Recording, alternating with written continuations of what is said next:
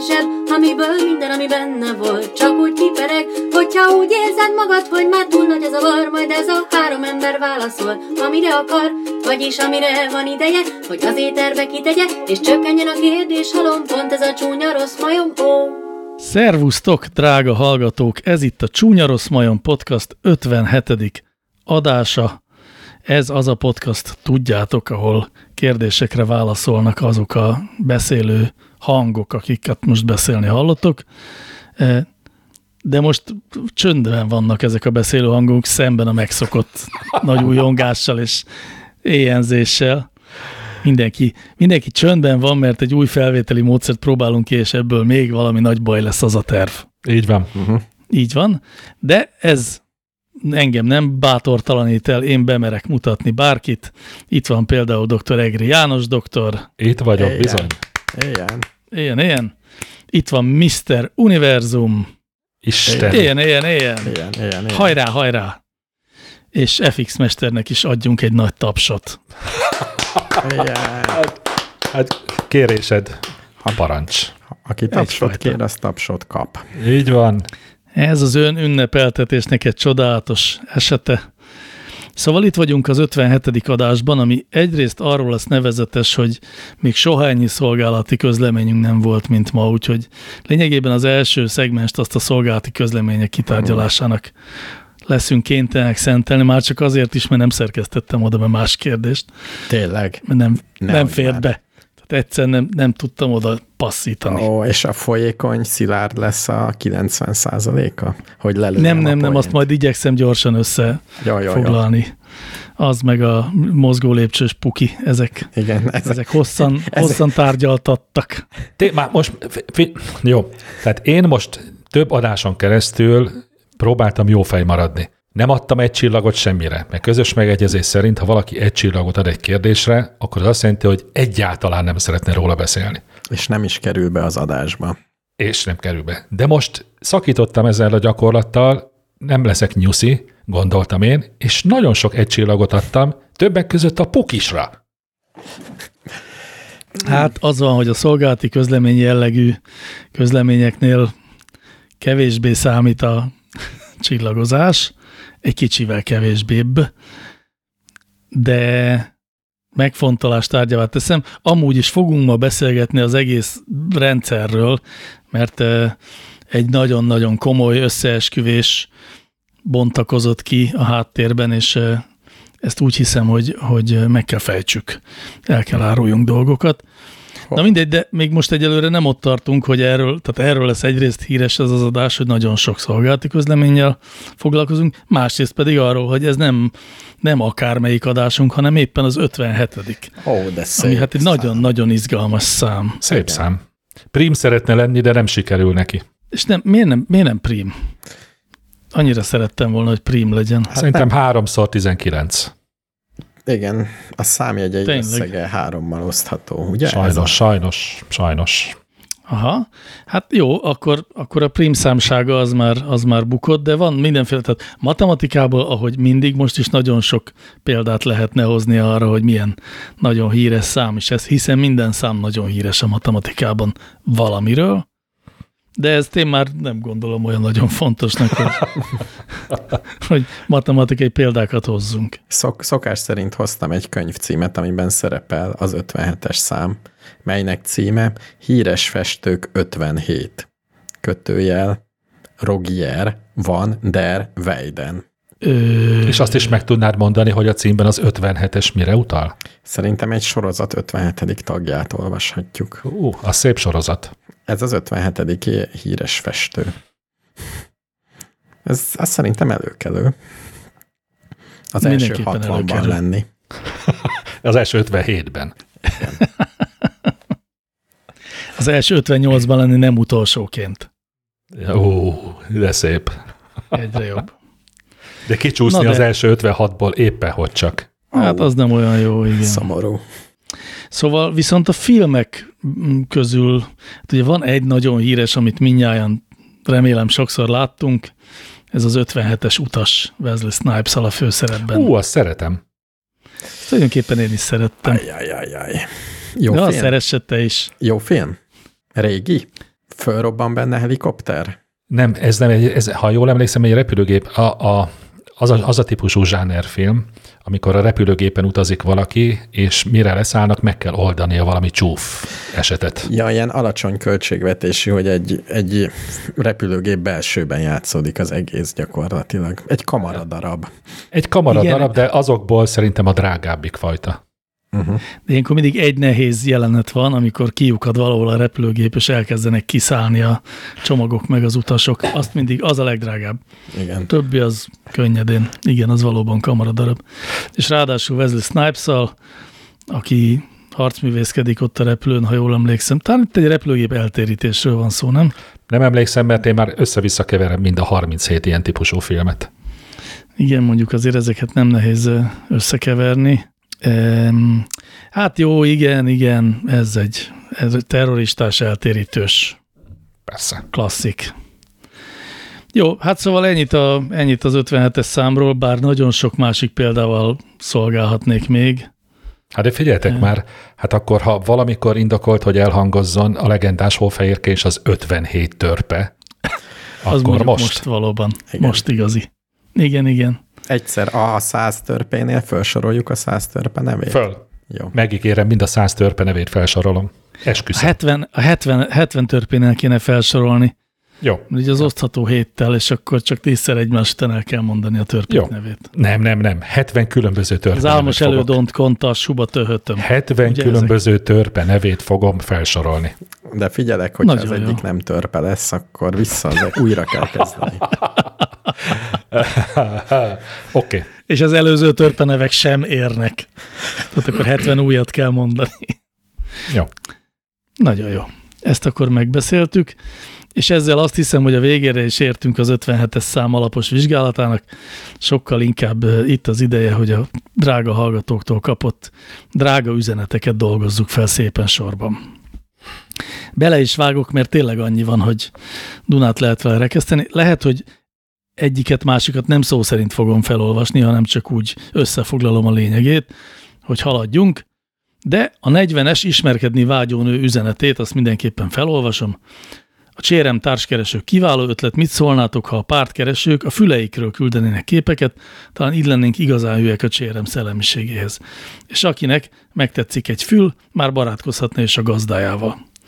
Ez se rossz, kedves a 40-es ismerkedni vágyó nő, de azért azt tegyük hozzá, hogy írtál még valamit nekünk, a múltkori kérdésedhez kapcsolódóan, a metró mozgó lépcső menetirány és a hány menet volt kérdéseket, csak a podcast találkozón mesélem majd el. Ó, de Jaj, de ügyes. Igen, ez, is igen. Az, ez is az ismerkedés függőségnek az egyik jele. Igen. Melyel meggyanúsítottuk a kérdezőt. Mármint én. Igen, igen. A következő kérdést, eh, amit nevű hallgatón kérdezi, nevű hallgatón kérdezett, ez mondjuk szép, szerintem.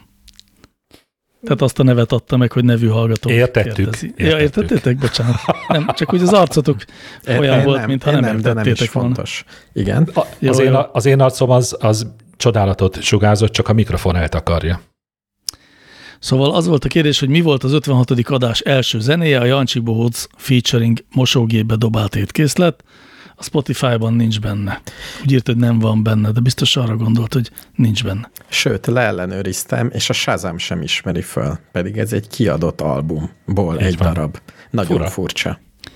És örülök, hogy ez bejutott. És na, még jobban örülök, hogy rákérdezett a kedves És tudod a választ is? Tudom a választ. Nem tudom, hogy eláruljam-e. Vagy, Igen. vagy csak segítséget Igen, de aztán adjak. Mindenképpen áruljuk el azt is, hogy az adás soknak a show amit a Spotify-on is meg lehet nézni, meg a e, podcast lehetőkben is, a végén mindig ott szerepel az összes zenének a címe, meg előadója, de azért most kivételesen legyünk olyan jó fejek, és mondjuk meg. Ez a Dragibus című együttesnek a Paprikó című albumáról a Paprika című szám, mely együttes, egy francia együttes, de megnéztem egy koncertfelvételét, jól jellemzi, hogy az egyik gitáros egy krokodil jelmezben játszik, az énekes egy nem tudom milyen jelmezbe, van egy kis kínai-japán billentyűs lány, aki egy piros pöttyös sapkában játszik, és a Paprikó című albumokon magyar mm, ul énekelt gyerek versek vannak. Például a Se se lát dömötör nagyon nagy népszerűségnek örvend a YouTube-on. Tehát mindenkinek ajánlom az egész album meghallgatását. Én csak annyit tennék hozzá, hogy én amikor ennek az albumnak a csodálatos zenéjére rácsodálkoztam annó, akkor utána néztem, és ők léptek föl Magyarországon is, volt Magyarországon Igen. koncertjük. 2012-ben, és erről van a YouTube-on felvétel. Más fellépésükről nem találtam felvételt. Tehát lehet, hogy csak itt léptek föl. Ezt is elárultuk most már. Mehetünk tovább, ami szerint is Loloáz üzeni, hogy annál a kérdésnél, amiben a egyslágeres előadók közül néhány magyar sorolt fel, összekevert kettőt, és természetesen az XL Sisters-től a Nagy Test, Nagy Élvezet című számára gondolt. Oké. Okay. Na ugye. A következőt alsó öblítésű, hátsó lefolyású 40F küldte, azt írt, hogy csak szeretném megköszönni, hogy annak ellenére beszerkesztettétek és megválaszoltátok a kérdésemet, hogy nem volt egy szórakoztató téma. Én voltam a motiváció hiányos, mihez kezdjek magammal levélírója. Igyekszem megfogadni a tanácsokat, és jelentkezem, ha történt valami. Szerintem ez szuper, köszönjük, várjuk a jelentkezést. Ugye? Igen, igen. igen. Azt hittem ez is benne van, hogy szerintem, én, szerintem ez szuper, de ezt már te tetted hozzá. Én is a később döbbentem rá, igen. Én, én szerkesztői kiegészítésem volt. Nagyon jó, akkor mindjárt ebben egyetértünk. Úri Pank a következő. Ú, nagyon gyorsan haladunk, félek, hogy jut idő kérdésekre is. Ajaj, na mindegy, majd lassítok egy stratégiai ponton. Szóval Úri Pank a hangos sutyó felső szomszéd eh, második epizódot küldte el.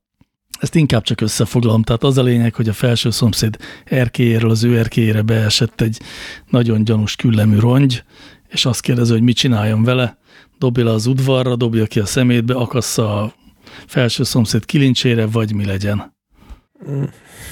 Ez, akkor ez egy villámkérdés? Igen. Szerintem tűvel szurkálja, mint egy voodoo babát. Szerintem meg használja egészséggel. Jó, de mire? Amire akarja. Például szurkálja dob... tűvel. A kidobás lenne itt az egyetlen megfelelő lépés. E, nem, nem tudjuk, hogy mit kéne csinálni. Én, én úgy gondolom, hogy egy idő után csak szükség lenne a, a szomszéddal való konfliktusba keveredésre. Nem? Tehát egy idő után meg kéne mondani a szomszédnak, hogy most már aztán ne hülyeskedjünk. én sos, tartom magam ahhoz, én tartom magam ahhoz, ahány pontot adtam erre a kérdésre. Nem tudom, hogy hány pontot adtál erre a kérdésre. De biztos azt, azt arra utalsz, hogy keveset. Aha. De szomsz, szomszéddal konfliktusba kerülés az valaha is eredményezett pozitív végkifejletet a világ történelemben. Ó, persze. Lásd a Fülemüle című eposzt, vagy mit? Ajaj. Nem tudom, én már volt úgy, hogy rám szólt a szomszéd, hogy ne legyek olyan hangos, és akkor nem voltam olyan hangos. Mi, mit csináltál? Jó, Járkáltam. Nem, ez akkor volt az, amikor a gyerekek járkáltak a lakásba, valami ilyesmi. Már nem Igen. tudom pontosan. Nem, Érdekes. Nem lehet csak úgy járkálni. Ez az akarás, hogy volt, amikor a két gyerek egy-egy birodalmi lépegetőt kapott ajándékba? Nem, ez az az öt év volt, amíg a, az életjeleket úgy adták ki magukból, hogy iszonyú sebességgel robogtak faltól falig, bútortól bútorig. És hogy fejjel neki mentek a falnak? Néha olyat is csináltak, igen. Szórakoztató lehetett. fiókokon felmásztak, meg ilyesmi.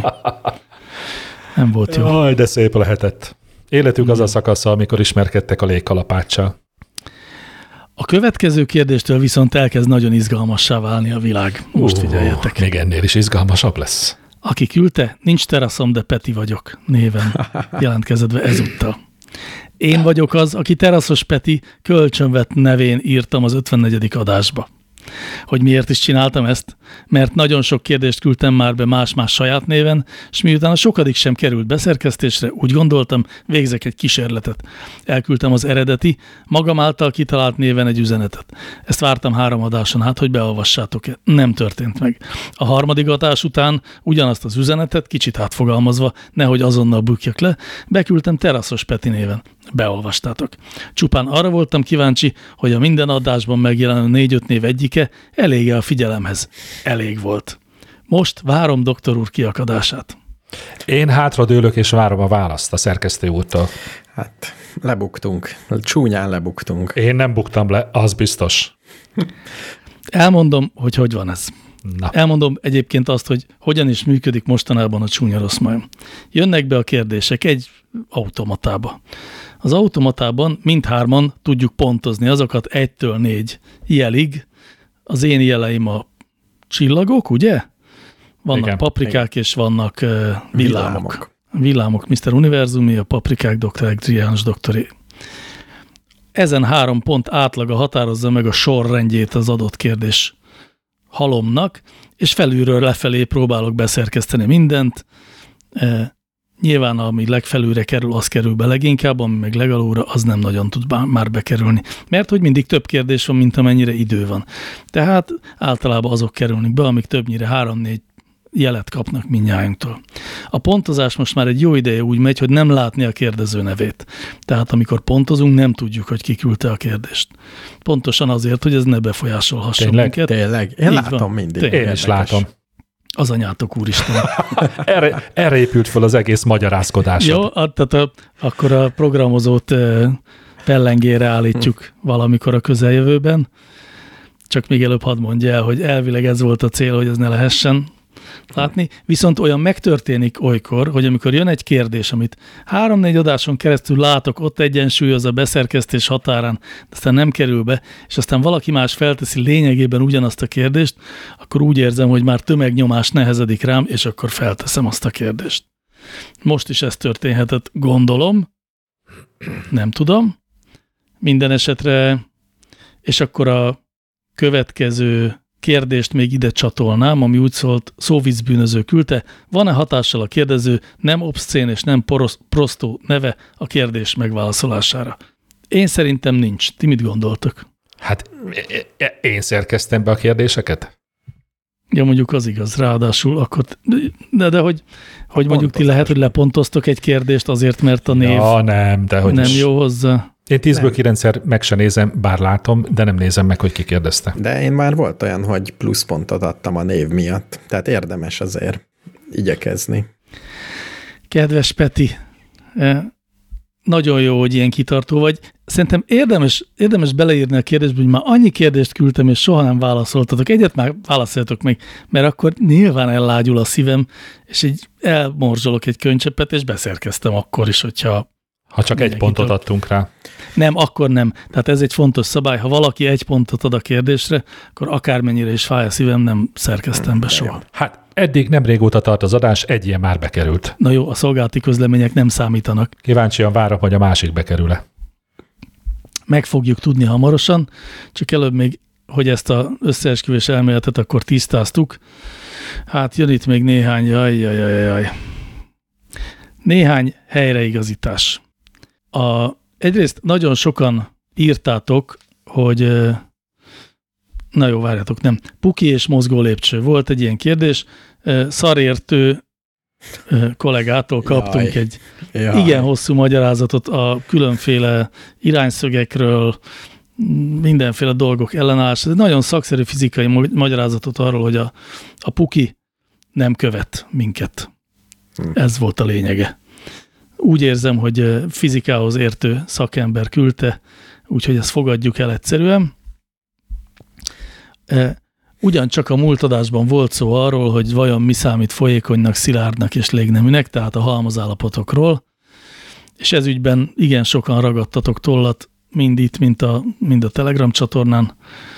E, Hát nem tudom elhallgatni, hogy az egyik válaszadó FX Mester ne hagyd magad néven írt nekünk, aki nekem adott igazat abban, hogy Istenem. Hát, lényegében azon múlik, hogy valami szilárd vagy folyékony, hogy, hogy eh, egymáshoz képest el tudnak-e mozdulni a részecskék, pontosabban, hogy a folyadékban az edény egy- egyik falától a másik faláig is el tud jutni egy folyadék részecske, ezt, a, ezt nem tudja megcsinálni a, a szilárd halmazállapotú eh, anyagban, és ugyanezt eh, magyarázza Krorob is, Krorob, Krorob.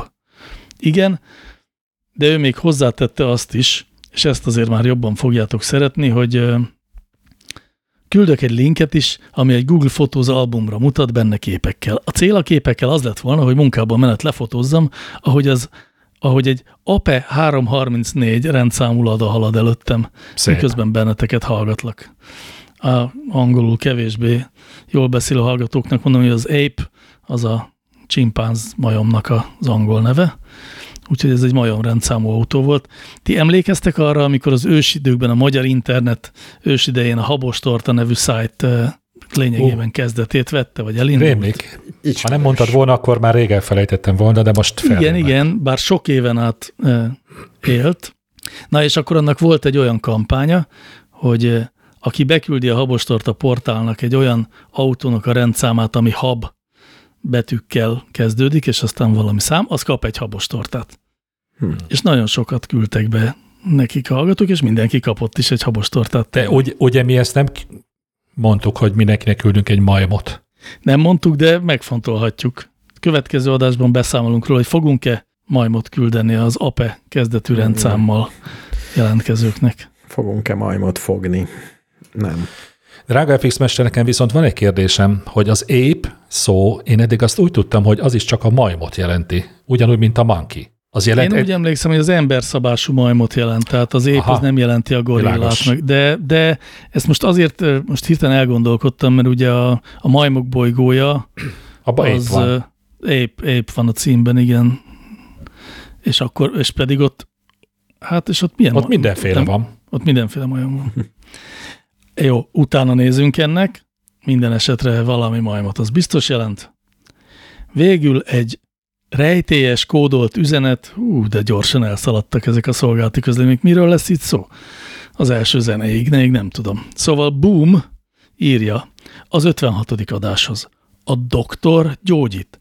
A doktor-doktor meg duplán. Sose gondoltam volna, hogy egyikötök se fogja megérteni. De Eddig én megértettem.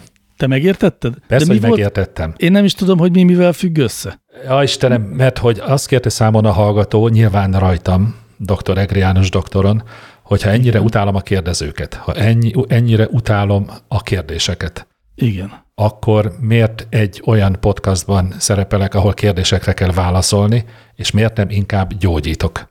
Csak nem szerepelt a kérdésben a nevem. Nem értettétek annak idején, amikor De ez a kérdés felmerült? Ez Hát ezt így utal? értettük, de mi köze a doktor gyógyításához, meg a doktor-doktor duplán gyógyításához? Hát azt értettük, hogy miért nem gyógyít inkább, de most azt magyarázza Boom, hogy, hogy az volt a lényeg, hogy jaj, nem értem. Semmi. Azt, lehet, hogy csak azt hitte, hogy nem, nem fedeztük föl azt a rendkívül kódolt összefüggés, miszerint a doktor az gyógyít. eh, de felfedeztük. Én felfedeztem. Én is felfedeztem. Csak annyira, tehát hogy nem ezt a részét nem értettem a kérdésnek, hanem a többi részét. Illetve a többit is értettem. Na mindegy. Na mindegy, én okay, óvat, jó. óvatos vagyok, hát ha itt van még egy csavar, amit tényleg nem Nincsen értek. semmilyen csavar. De viszont ha már múlt héten erre nem válaszoltam, mert nyilván nekem volt szegez, vagy címezve a kérdés, akkor most válaszolok.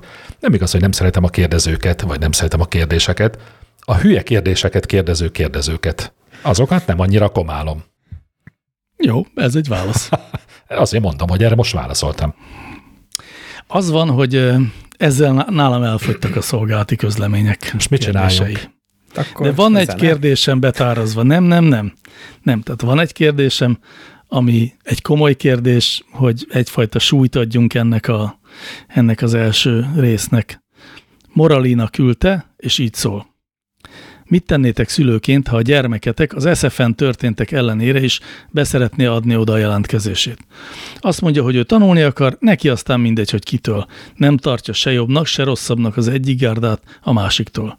Ti pedig morálisan rémesnek élitek meg a választását, azzal együtt is, hogy értitek, amit mond. Ő már az a generáció, aki nem akar ebben a kettéosztott társadalomban élni és gondolkodni, ugyanolyan elnyomónak tartja az eddig ott uralkodó eszméket, mint ezt a mostani újat. A helyzet zsákutca. El kellene fogadnotok, hogy ez van. Mi segítheti az elfogadást ebben az esetben? Egyáltalán, ha valaki SFA-re akar menni, vagy színésznek tanulni, akkor van Magyarországon alternatívája? Rengeteg. Nagyon jó. Tehát ott van például az ugyanezen bagázs által gründolt másik egyetem Debrecenben, azt hiszem. Jó, De erről, az- erről nem tudok, de azért Debrecenbe járni egyetemre vagy Budapestre, az nem biztos, hogy ugyanaz. Másrészt De nem meg, Debre, lehet, hogy Debrecen, basszus, nem emlékszem. Másrészt meg én ebben a kérdésben most sejtek valami, nem tudom, fur, furcsa ez nekem. Hát olyan ez, mint amikor valaki úgy mesél el egy történetet, hogy ez nem velem történt meg, hanem a barátommal. Tehát miért kell ebbe belekeverni, hogy ez most nekünk a gyerekünk lenne, aki ezzel a dilemma állít, elé hát, mert ő kérdezi, a kérdező gyereke az. Értem, de miért nem azt mondja, hogy tehát le lehetne csupaszítani a kérdést arra, vagy két kérdésre bontani. Az egyik az, hogy az egy vállalható viselkedésforma-e, ha valaki azt mondja, hogy neki most már elege van abból, hogy hol ezek, hol azok mondják meg, és ő leszarja, hogy ki beszél, neki csak az a fontos, hogy ő színész szeretne lenni, egyáltalán nem érdekli, hogy ki oktat, milyen színvonalon, mit oktat. Ez az egyik kérdés. A másik kérdés meg, hogyha a gyerekünk állít olyan kérdés elé minket, mi szerint valami olyat szeretne csinálni, amivel gyökér, gyök, gyökeresen nem értünk egyet, akkor mit szólunk hozzá? Ezt a két kérdést szerintem fölösleges összegonni. De szó szerint ez a két kérdés szerepel benne. Azért Csak külön-külön válaszoljuk össze. meg. Válaszoljuk meg külön-külön, szerintem is. Jó, szóval az első, hogy nem is tudom, melyik legyen az első. Mi a segít második. elfogadni ezt a, a dolgot? Második. Igen. Legyen a második az első. Legyen a második. Szerintetek mi segít elfogadni azt, hogy a gyerekünk olyan helyre akarja beadni jelentkezését, ahova mi semmiképpen nem akarnánk, hogy menjen? Én az utolsó lehelete még megpróbálnám meggyőzni arról, hogy rossz választás. És ha nem sikerül, akkor azt mondanám, hogy így is szeretlek. Hát valami ilyesmit gondolok én is egyébként. De itt az elfogadás, az elfogadás ö, módszertanát kérdezi tőlünk Moralina. Ez sok, tehát ha most ezt átcserélem SFR-ről, mit tudom én, arra, hogy a gyerekünk elkövet valami olyat, amivel mi nagyon nem értünk egyet. Belép egy olyan pártba, ami szerintünk a világ legkínosabb pártja. Akkor azzal mit kezdünk? Ugyanezt, amit az előbb elmondtam. Tud, Mondjuk rendes országban semmit. Kénytelenek Az átlagos országban szűk. Nem. Igen. Tehát De mi, mi, mi más tehetnénk, mint hogy tudomásul vesszük? Megtilthatjuk hát, neki. Nem, azt már ilyenkor nem lehet. Kitagadhatjuk. Ki, kita, Összeveszünk mondjuk, vele. Nem kapsz örökséget, kedves fiam, hogyha oda mész. Ne gyere többé haza, amíg ebbe az intézménybe jársz. Ezt megcsinálja hát nem, ilyet szülő. nem csinál. Hát ilyet se csinálunk. Van hát olyan szülő, aki ezt megcsinálja. Komolyan, ha oda mész, akkor nem jössz többet haza. Az igen. Biztos, hogy van ilyen. Mondjuk az, hogy valaki a színművészeti egyetemre jelentkezik, szerintem azzal még nem váltanak ki ilyen heves reakciót. De mondjuk, mondjuk mit tudom én, valami szektába elmegy, ahol például, Na, meg például. Kell, ahol például meg kell tagadni a szülő-gyerek kapcsolat elsődlegességét. Létezik ilyen? És akkor, szerint, akkor szerintem a szülő nyugodtan mondhatja azt, hogy drága egyetlen kisfiam vagy kislányom, ha te ezt választottad, akkor ennek ez és ez lesz a következménye. Én ugyanúgy szeretlek téged, csak a családi ezüstre ne számíts. Hát ezzel nem biztos, hogy elérsz valamit. Ez most csak az, el akarsz ezzel, érni valamit. Ezzel biztos nem érsz el semmit, csak egy kicsit több pénzed marad nyugdíjas éveidbe. Igen, de egy és vallomással... kevesebb gyereked, aki gondoz. Egy vallomással tartozom, én igazából azért beszélek, hogy megteljen a műsor az első zenéig. Ah. Mert amúgy nem érdekel a kérdés? Ez a rész, én azért akartam ketté bontani, mert ez a fele nem annyira érdekel. Hiszen mi más tehetne egy szülő, mint sem, hogy megpróbálja meggyőzni a gyerekét. Ha nem sikerül, akkor meg úgy marad. Nem ez volt a kérdés. Ha nem, azt Tehát tudom, az elfogadás az módszertana, csak ho, ezt nem igen, értem. hogy tudod elfogadni? Hogy, hogy, hát, hogy? Mi hát a gyerekem. Abban, hogy elfogad? Hát persze, hogy elfogadom. Azt csinál, amit akar, akkor is elfogadom. Hát Hát azért ez ilyen, ez olyan naívan hangzik, és szerintem az esetek 99,9%-ában nem ilyen egyszerű. De érdekes, hiszen én pont azt mondtam, hogy megpróbálnám az utolsó leheletemig meggyőzni arról, hogy rossz döntés hoz. Hát jó, jó, de ez már nem, ez azon nem túl egyszerű. vagyunk. Ez nem kérdés. Megpróbáltad, nem sikerült. Igen. Megtörtént a baj. Igen. Megtörtént hogy fogadod el? Nem értem Tehát, a kérdést. Jó, az egyik gyereked eltöri a másik gyereked lábát. Jó, jó, megtörtént. Szándékosan. Okay. Megtörtént. Mi az, hogy hogy fogadom el? Nem értem ezt. Mi az, hogy hogy fogadom el? Hát, hogy megbocsátasz neki, és azt mondod, hogy én így szeretlek, hogy megölted a másik gyereket, vagy mondjuk, hogy eltörted a másik gyerek lábát? Nem. Szerintem kurvára nem fogsz neki megbocsátani. Tehát van azért olyan helyzet, amikor... De, meg, nem... de meg fogok neki bocsátani, hiszen tehát nem értem azt az alternatívát, mi szerint nem bocsátok meg. Az hogy néz ki? Hát úgy, hogy úgy döntesz, hogy nekem akkor mostantól ez a gyerekem nincs többé a látóteremben. És soha, soha semmilyen formában ilyet nem mondanék, és nem is éreznék. Nem tudna, Szép. olyat, nem tudna olyat csinálni semmelyik gyerekem sem, amit belőlem ezt a reakciót váltaná ki hosszú távon. Szép. Én, azt, el hitt, én azt, én azt hittem, hogy mindenki csinálni. így van ezzel, és ez egy közhelyes válasz lesz. Szerintem olyannyira nincs így vele mindenki, hogy még te se vagy így vele, csak nem próbáltad még. Na de könyörgöm, tehát tényleg mindenkinek ki kéne próbálnia, hogy válaszolhasson erre a kérdésre? Nem, nem, nem. Hát csak... Akkor jó. Csak... Na mindegy. Jó, de hát hogyha neked ez a válaszod, akkor ez a válaszod. Abszolút. Szerencsére az SFR-re való járás az korán sem ilyen, ilyen De figyeljetek már, mi lenne, ha ti ketten is válaszolnátok? Én viszonylag tanácstalan vagyok egyébként, hogy mi segíti az elfogadást, mert tényleg ez a, azért, hogy hova megy a gyerek egyetemre, hát azért az egy olyan, hogy megpróbálom lebeszélni, aztán ha nem sikerül, nem sikerül. Hát ő élete, illetve azt gondolnám, hogy ha oda járna az SFR, erre az új SFR-re, akkor rájönne egy idő után, hogy nem jó helyre ment. De drága FX mester, Vagy amit, nem, és akkor meg amit kö, követeltél rajtam, hogy de a, az elfogadás módszertanáról mondjak Igen. valamit, akkor te is arról mondjál valamit. De ne, én nem tudok. Te azt Ja. mondtad, hogy szerinted nem kell, mert Ja. ilyen nincs, nem kell elfogadni, ez automatikus. Én meg azt állítom, hogy nem automatikus, tök nehéz, de nem tudom, hogy mit csinálni. Hát szerintem, Két különböző dolgot szerintem állítunk. tök hasonló, mint bármilyen veszteség szituáció, vagy gyász szituáció, vagy bármi ilyesmi az életben, amit uh-huh. ugyanaz a feldolgozási mód, mint hogy valaki közeli, jó, an- annak egy változata, mint hogy valaki közeli ismerősöd meghal. Tehát, hogy nyilván nem ilyen tragikus, meg nem is így kell fölfogni, de ugyanígy ez egy mondjuk így gyász, hogy valamit megpróbáltam, és szar lett, vagy valamit elvesztettem, amit szerettem volna. És ennek meg van irodalma. Er, erre a példára vezetném vissza.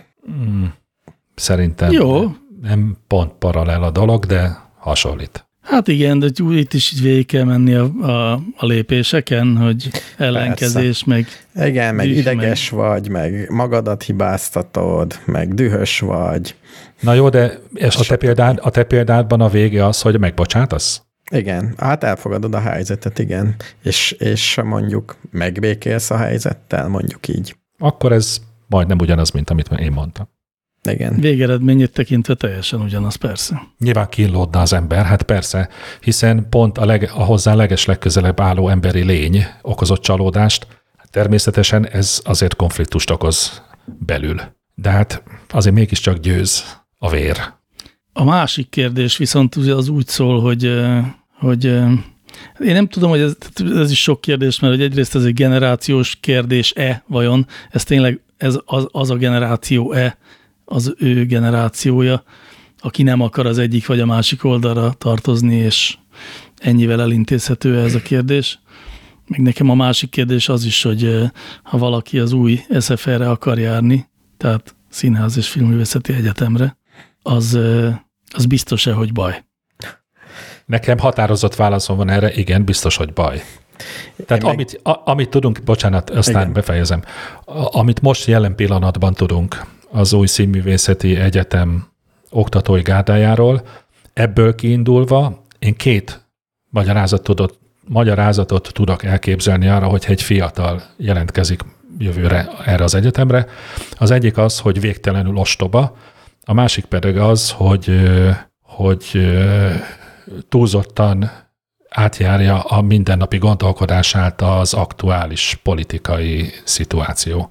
És ő a Fidesz, vagyis hát a most kormányzó erőkben hisz, és szentül hiszi, hogy az az egyetlen helyes út, és ezért gondolja azt, hogy jelentkezik erre az egyetemre. Hát Más vagy- nem tudok elképzelni. Hát vagy nem, nem gondolja azt, hogy a tanárok bármennyiben is hozzáadnak az egyetemhez, vagy elvesznek tőle.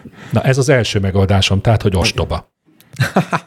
Nem teljesen, vagy én, amikor én mentem műegyetemre, én sem néztem, hogy milyen tanárok vannak. Egyáltalán Hát a- nem. De a műegyetem és egy színészképzés azért exaktságában jelentősen És egy különbözik. operatőrképzés. Az is. Az is. Ott se, ott se azt tanulják meg, hogy hol van a bekapcsoló gomb, és vége az órának. Bizony nem.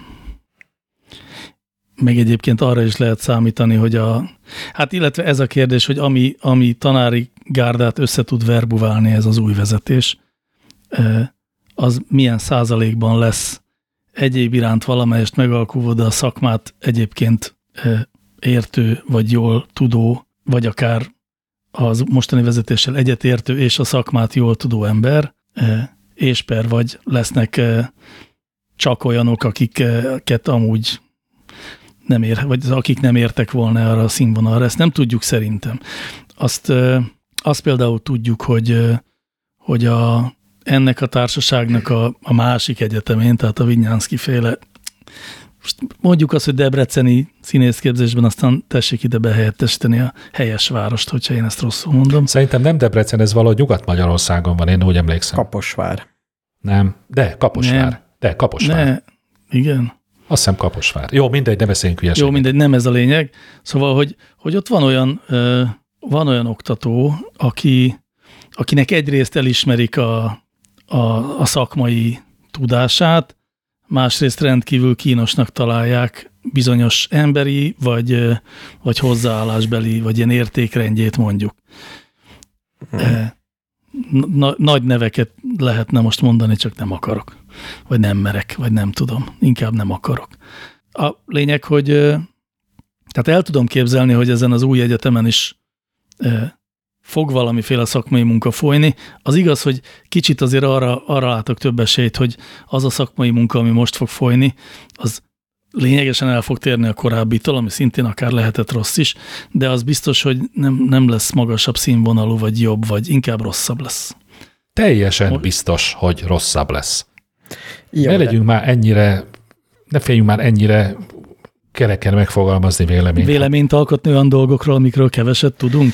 Éppen. Nem igaz, erről nem tudunk keveset, azért kezdtem úgy, hogy jelen állás szerint, tehát azt az oktak, oktatói gárdát végig olvasva, és visszanézve, hogy nekik eddig mit tudtak felmutatni, abból teljesen egyértelmű, hogy ez egy szar egyetem lesz.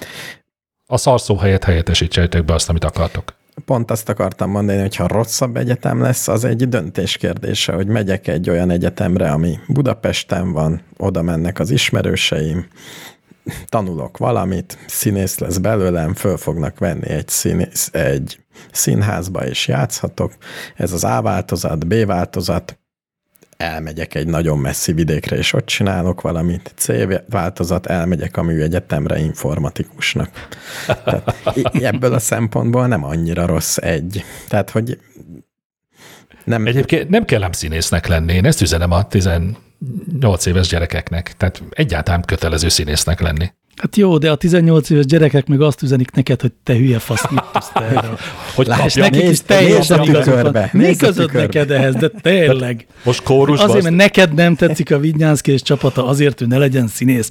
Hát kurvára lesz arra, hogy neked tetszik -e. Akkor, akkor pont most ezt visz... mondja a kérdező, hogy egy szerinte pillanat az előző gárda szeret... is pont ilyen genyó volt. Szeretnék Szerint. visszaüvölteni akkor ennek a rendkívül hangos 18 éves tömegnek, hogy édes drága testvéreim, ha ti erre az egyetemre beiratkoztok, akkor soha a büdös életben lesztek színészek. Mm. Ez, érzek egy kis párhuzamosságot például a pszichológus képzéssel, amire azt szokták mondani, hogy szörnyű. Tehát, hogy aki oda megy, az nem tanul semmit, de értelmeset biztos nem, ezer éves dolgokat tanul, és semmi értelme. És mégis egy csomóan elvégzik, mondjuk a papír miatt. És utána tanulnak ezt, azt, innét, onnét, és lesz belőlük egy jó terapeuta, pszichológus. Simán lehet azért menni például, hogy elvégzem ezt az egyetemet, lesz egy papírom, hogy én most mit csinálok a szabadidőmben, kihez járok. Azt majd én megoldom. Ha rossz lesz, elmegyek valami kis alternatív színházba, aztán csináljuk ott az igazi színházat. Szerintem ez is egy gondolatmenet lehet. Lehet, de Igen. ebben sem sok életszerűség van, hiszen mi történik manapság Magyarországon az alternatív színházakkal? Nincsenek. Tehát gyakorlatilag megszűntek. A másik meg, hogy tehát jó, rend, így van, fog kapni egy papírt, amire az lesz ráírva, hogy talán mi nem is csak az, hogy színész, hanem hogy színművész. Tényleg lesz ilyen papírja. Sőt, öt éven keresztül, vagy négy éves a képzés, nem tudom hány éves, lesz diákigazolványa, féláron utazhat a vonaton, meg tök sok kedvezménye van. De egy pillanatig ne gondolja azt, hogy ő bármikor színész lesz, ha még létezik, mondjuk az Örkény István Színházban, a Radnóti Színházban, a Katona József Színházban, és még sorolhatnám. Akkor, akkor mit csináljon szerencsétlen, ha, az, ha a színész akar lenni? Itt él Budapesten, színész szeretnék lenni, Ho, Akkor hova, vál- hova lépjek? Válassza azoknak az útját, akik úgy lettek elismert színészek, sőt, talán még tehetséges színészek is, hogy nem végezték el a Színművészeti Egyetemet. Hát de ezt választhatja úgy is, hogy elvégzi ezt a mostani színművészeti De hát az, kidob, hát az kidobott idő. Hát miért csinálná ezt? Nem, hát mellette járhat, mit tudom én, a? Gornagy Mária színi tanodába. A- Az elég fura. Hát Valaki, ír, valaki írjon már be, aki ezt a kettőt párhuzamosan végezte. Szerintem vannak ilyenek. Biztos, Szóval hogy nincsenek egyébként. ilyenek. Előtte lehet, hogy járt a Gornagy Máriához. Meg, Meg egyébként tényleg, na mond, mond. meg öt év múlva, amikor színész akar lenni fizikailag, nagy előnye lesz, hogy lesz egy sajtpapírja. Ez van. Tehát Szerintem, szerintem ezt a néhány évet fordítsa valami hasznosabbra. Én azt javaslom nekik. Még akkor is, ha most kórusba azt üvöltik, hogy nyaljam ki a seggüket. Bocsánat. Én azt mondom, hogy próbálja meg, és derüljön ki, hogy jó döntés volt-e vagy sem egyrészt. Másrészt Moralinának, a kérdezőnknek pedig azt azért ajánljuk már, azt mind- mindjárt megfogalmaztuk így vagy úgy elburkolva, de hogy, hogy azért ne legyen olyan biztos benne, hogy egyszerűen csak az van e mögött, hogy, hogy ezek, is, ezek se rosszabbak az előzőknél, vagy ezek se jobbak az előzőknél, mert hogy mint hogyha tehát azért egyfajta tájékozatlanságot sejtek el mögött a döntés mögött. Mert ha bár én most próbáltam a másik oldalt képviselni, de azzal egyébként egyetértek, hogy ez a mostani gárda, ez egyszerűen sokkal kevesebbet tett le az asztalra, és sokkal kevesebb bizodalmunk lehet bennük, mint az előző gárdánál. Én meg egy kis lázadást érzek a felvetés mögött. Beleképzelem azt, hogy ez egy olyan család, hogy meg van mondva, hogy kik a jók és kik a rosszak, és a gyerek azt mondja direkt, hogy jó, figyelj, ne mondjátok meg nekem, hogy mi van, csak azért is oda megyek. Másrészt meg azt tanácsolom, hogy azért azt a névsort, akik nem vállalták, meg akik vállalták, azt azért érdemes egy kicsit a Wikipédia-szerűen átböngészni, és esetleg megnézni, hogy hogy lehet eljutni olyanokhoz, akik most fölmondtak, vagy mik az ottani lehetőségek. Ha az én gyerekem mondaná ezt, hogy neki elege van ebből, hogy ennyire megosztott ez az ország, és neki most már senki nem mondja meg se jobb, se bal oldalról, hogy mit gondoljon, azt csinál, amit akar, akkor én azt mondanám neki, hogy édes fiam, azért a világ megértésére tett kísérletet azért legalább ne add már fel. Tehát azért a világ nem annyira egyszerű, hogy mindenki hülye, hanem egy kicsit próbáld már meg azért kiismerni magadat, és az alapján döntést hozni. Ne az alapján, hogy neked miből van eleged. Hát ha, ha már a gyerek bele lett szőve ebbe a kérdésfeltevésbe, akkor én ezt mondanám a gyerekemnek. És ebben segítenék is neki, ameddig engedi.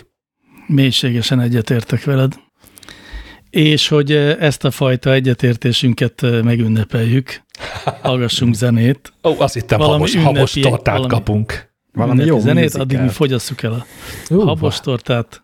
Inkább operettet. Operett, az jó, én leszek a zenészerkesztő, úgyhogy gyere komoly esély kínálkozik.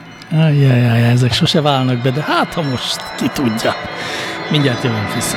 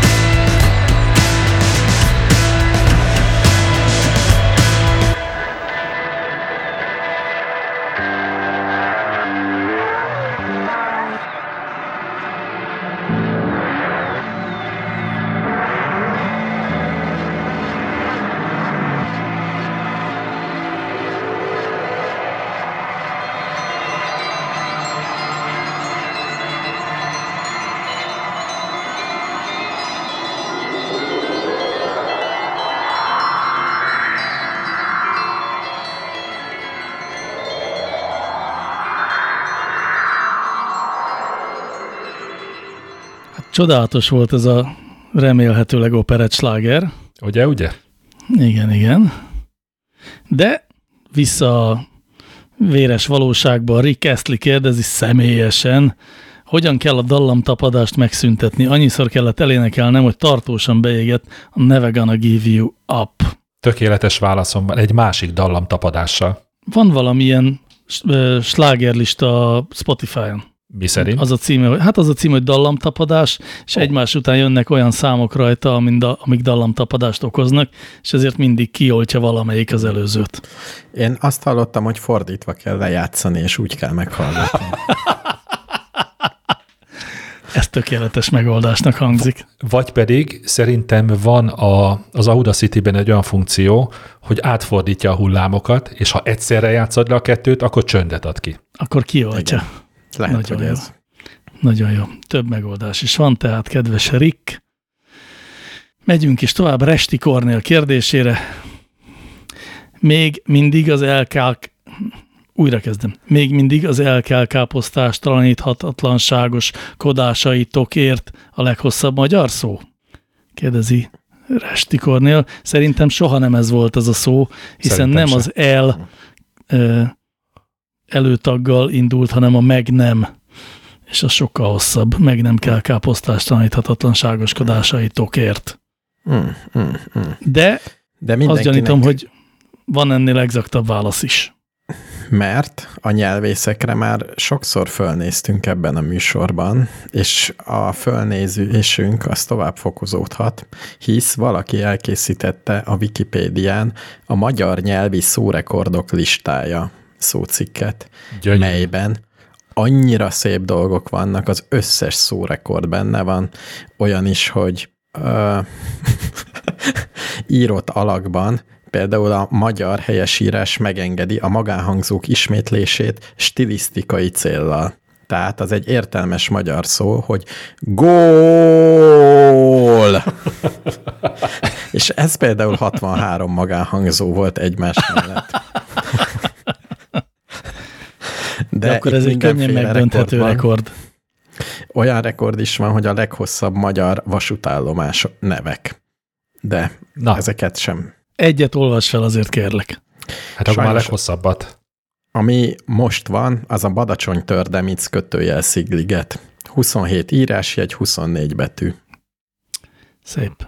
Nem De a leg- hosszú. A leghosszabb budapesti utcanév is itt van természetesen, és a leghosszabb mm, településnév is.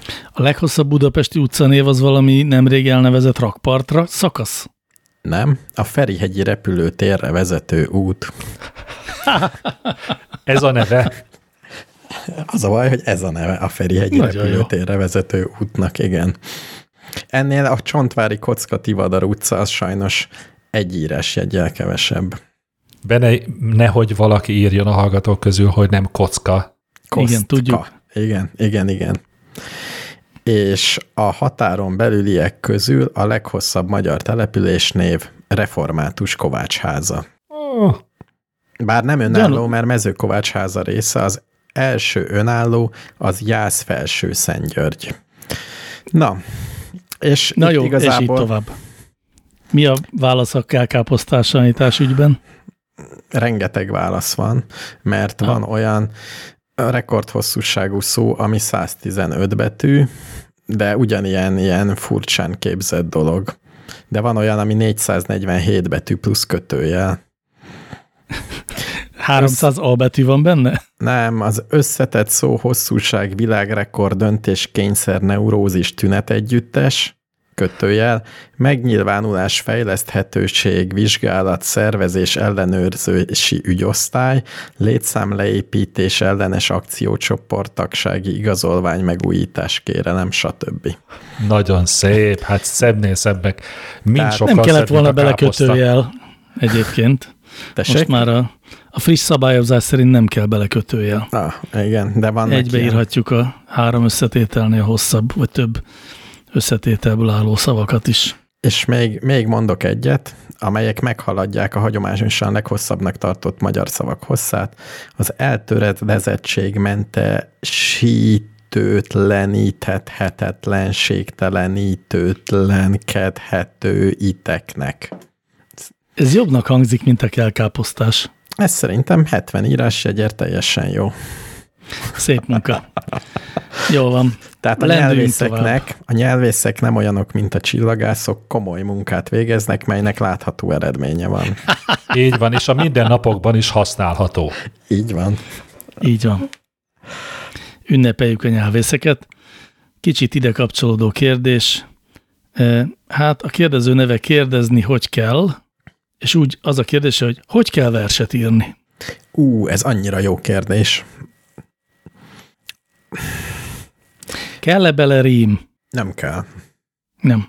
Azon gondolkozom, hogyha egy céges ilyen, hogy hívják ezt, tréningen, ezt a feladatot adnának egy kis csoportnak, három főnek, hogy most pedig van negyed órátok egy verset írni. Akkor hogyan kezdenék neki? Hát figyelj, én akkor azért mégiscsak a, rím, a rímeket javasolnám, és az AB-AB versformát. Én meg egy haikut. Az vers? A vers, de nagyon, az nagyon nehéz. Az nem Az van nagyon egyszerű. kötött formátum, De igen. szerintem a kötöttség pont egy kezdőversnél az, az könnyebb, könnyebbé teszi. Mert amikor könnyebben meg tudod állapítani a végeredményről, hogy az verse vagy nem. Tehát egy mesterséges intelligencia azonnal megmondja, hogy ez vers Igen. vagy nem. Mert mondhatod azt, hogy bármilyen három szó egymás után téve, az vers. Ezt senki nem mondhatja meg, hogy nem. Nem is De tudom, ki írta. vannak Az, dolgok, amiket versnek találunk, és vannak, amiket nem találunk versnek. ezért, ezért javasoltam én az ABA versformát, mert az, azt a a legtöbb ember azt gondolja, hogy ez a vers. Tehát ha, ha nagyon gyors sikert szeretne elérni a hallgató, akkor ezt a hagyományos formát javaslom neki. És az igazán kiművelt emberfők mit gondolnak? Mi a vers? Az igazán kiművelt emberfők azt mondják, hogy bármi. Szerintem verses kötet az, ami egy vers, vers az, ami egy verses kötetben van. Például a legrövidebb magyar vers, tej. Nem is tudom, ki írta. Ha egy verses kötetben van, akkor vers, hogyha Így van. a Külön, boltot, ol, külön oldalon, külön oldalon van. és ne, Oda van- tipográfiáról ne is beszéljünk. Így van, van sorszám, minden, és oda van írva, hogy tej, az egy vers. Bezzeg, ha a Tesco-ba van fölírva az egyik Akkor nem vers. Akkor nem vers. Akkor Ez nem vers. érdekes, érdekes. Egyébként igen, végül is ez egy meggyőző példának tűnik nekem. A verses kötetben van vers, ha nincs ott, akkor esetleg, ha költő szavalja, az még lehet, nem?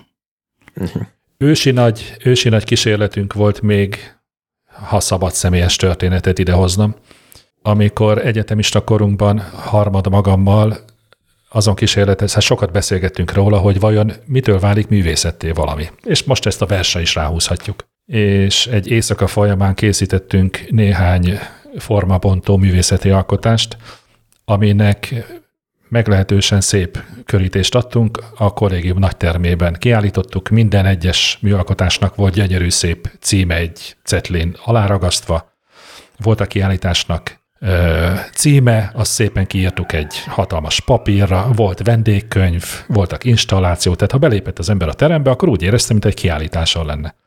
Ez képest volt egy példa, az én kedvencem, és a, a kiállítás látogatóknak is az egyik kedvence volt, amikor Fülöp Tomi barátom egy filctollal elkezdett firkálni egy papírra, a filctoll pedig kifogyott.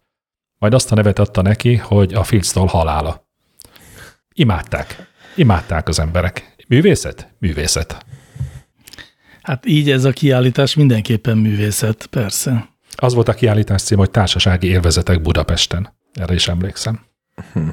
Na de még nem adtunk igazán jó tanácsot, bár azt elsőként adtuk, hogy ABAB vers formában rímeltesse a versét az, aki verset akar Hát írni. meg azt a tanácsot is adtuk, hogy egyszerűen vallja azt, hogy amit ő csinált, az egy vers. Így és van, attól ha- az egy vers.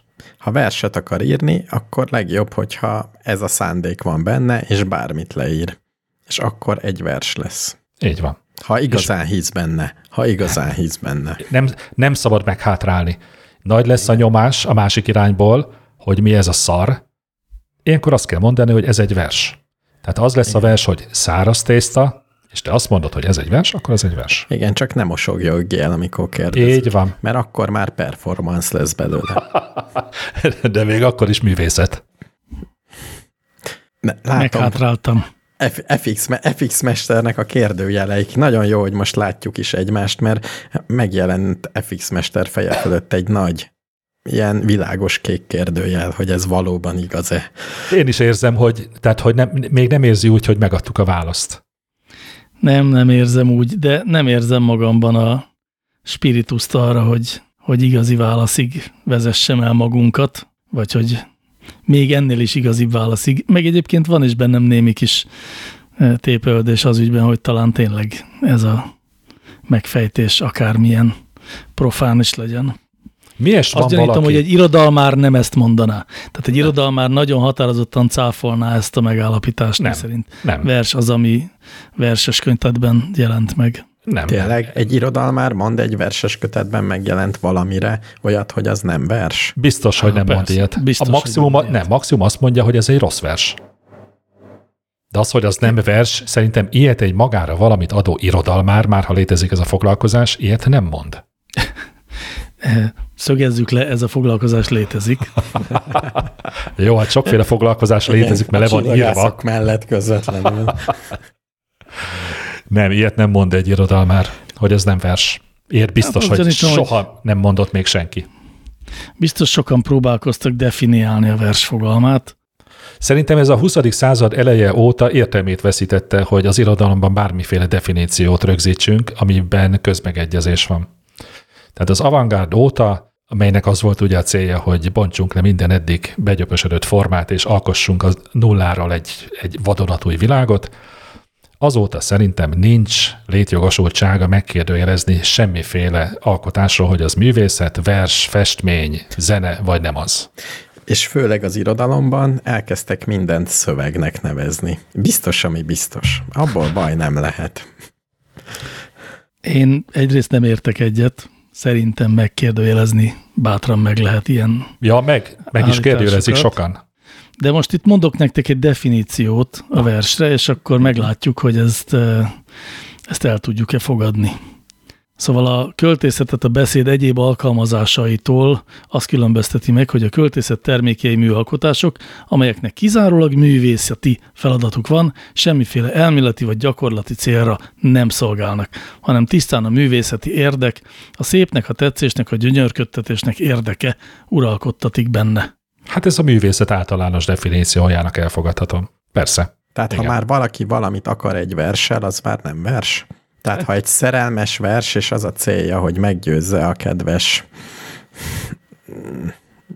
választottat valamiféle cselekvésre, Na jó, de, a, de, a, de várjál, de a szépelgés eszközét használja. Tehát, hogy valami szépet, jó érzést keltő valamit hoz létre, hogy ezzel bírja rá a másikat, igaz. hogy szeresse őt. Tehát mindenképp a szépség, a jó érzés vagy felé. rossz érzés. De nekem tetszik ez a definíció, ez nem rossz. De ettől még a tej az egy vers. Hiszen megfelel a definíciónak. sőt, persze. Christian Morgenstern versét, nem tudom, ismeritek-e, a Hal éji éneke Nem. címet viseli. Nagyon szép vers. Vízszintes vonalakból és ilyen ívelt vonalakból áll, amelyek egymás alatt sorjáznak, és egyébként így, ahogy megy lefelé az oldalon ez a vers, egy halat formáznak ki ezek a, az írásjelek.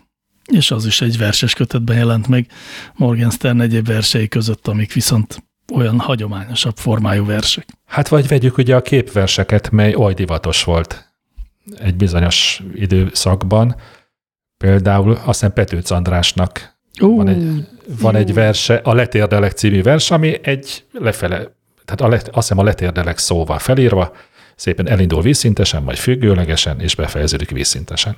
Gyönyörű. Igen, Petőc Andrásra élénken emlékszem, hiszen a kezembe került egyszer kamaszkoromban egy kötete, és olyan mértéktelenül fel voltam háborodva, hogy mi ez az orbitális, ostoba, szépelgő baromság. De érdekes, én meg pont, ugye akkor valószínűleg ugyan, életünk ugyanazon szakaszában ért minket Petőc András, amikor egyetemisták voltunk. Én a József Attila köteteket gyűjtöttem. Ugye én, én ott láttam először Petőc Andrásnak bármilyen versét, le voltam gyűgözve.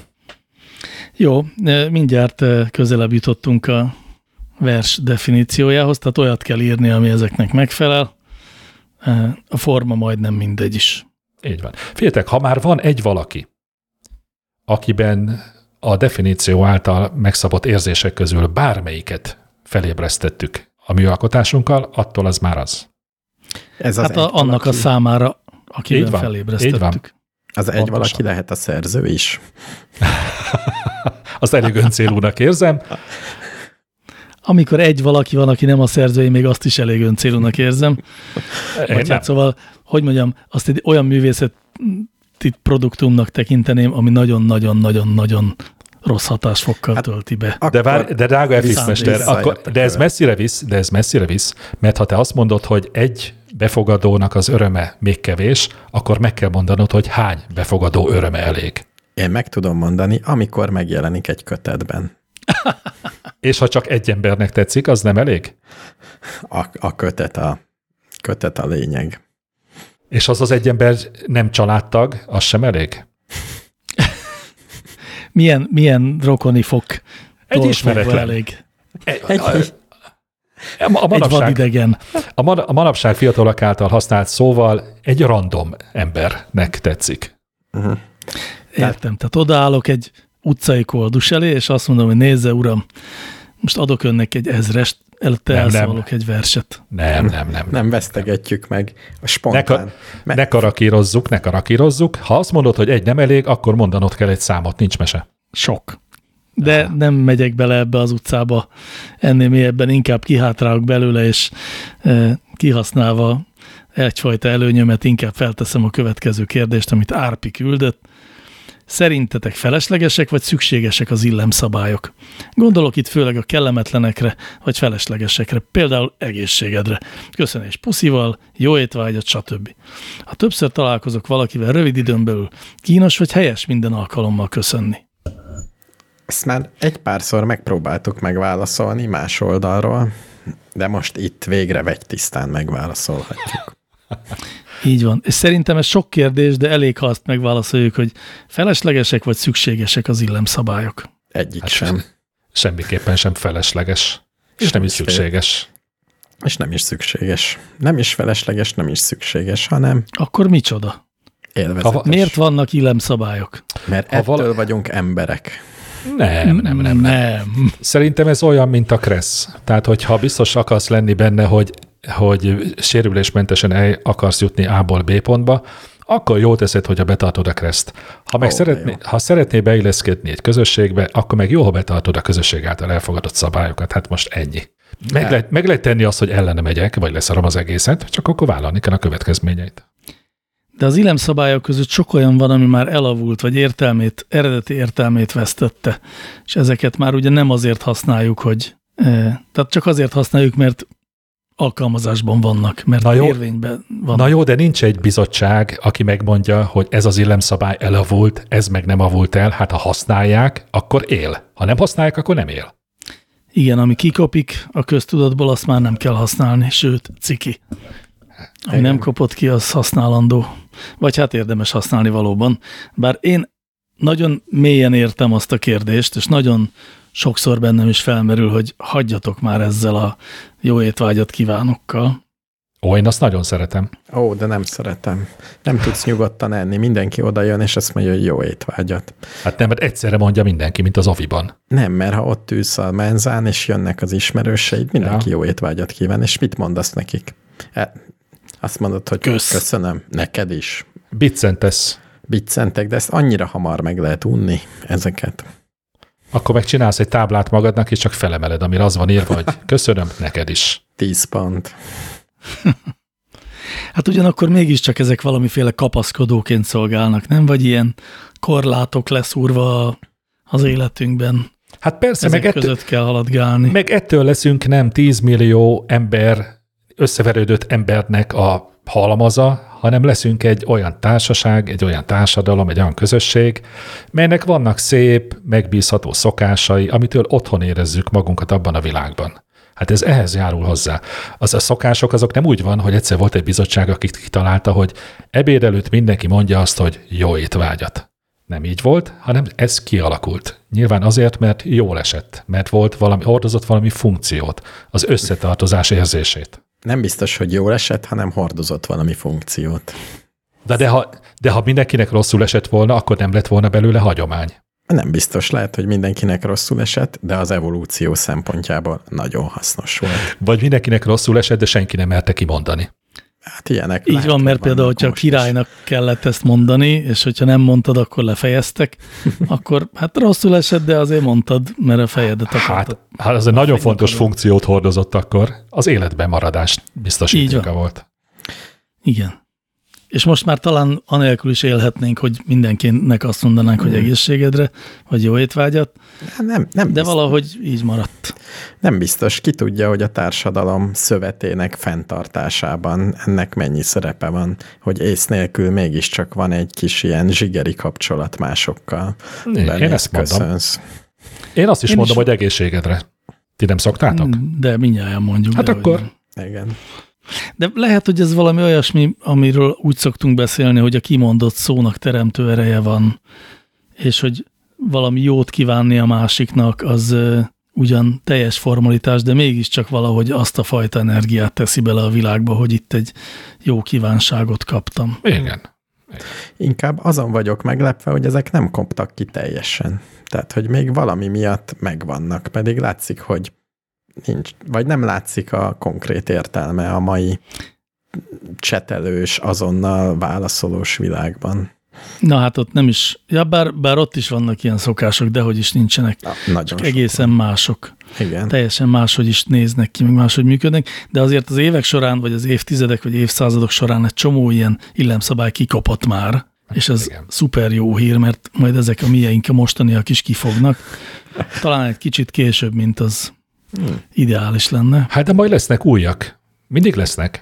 Remélem Persze. visszajönnek a régiek. A pukedlizést például nagyon Így várom, van. hogy De legalább a kalapelem és e- emelés jöjjön már vissza. ó, a bajusz Hát sajnos, ami, ami bejött, az inkább a streak küldés.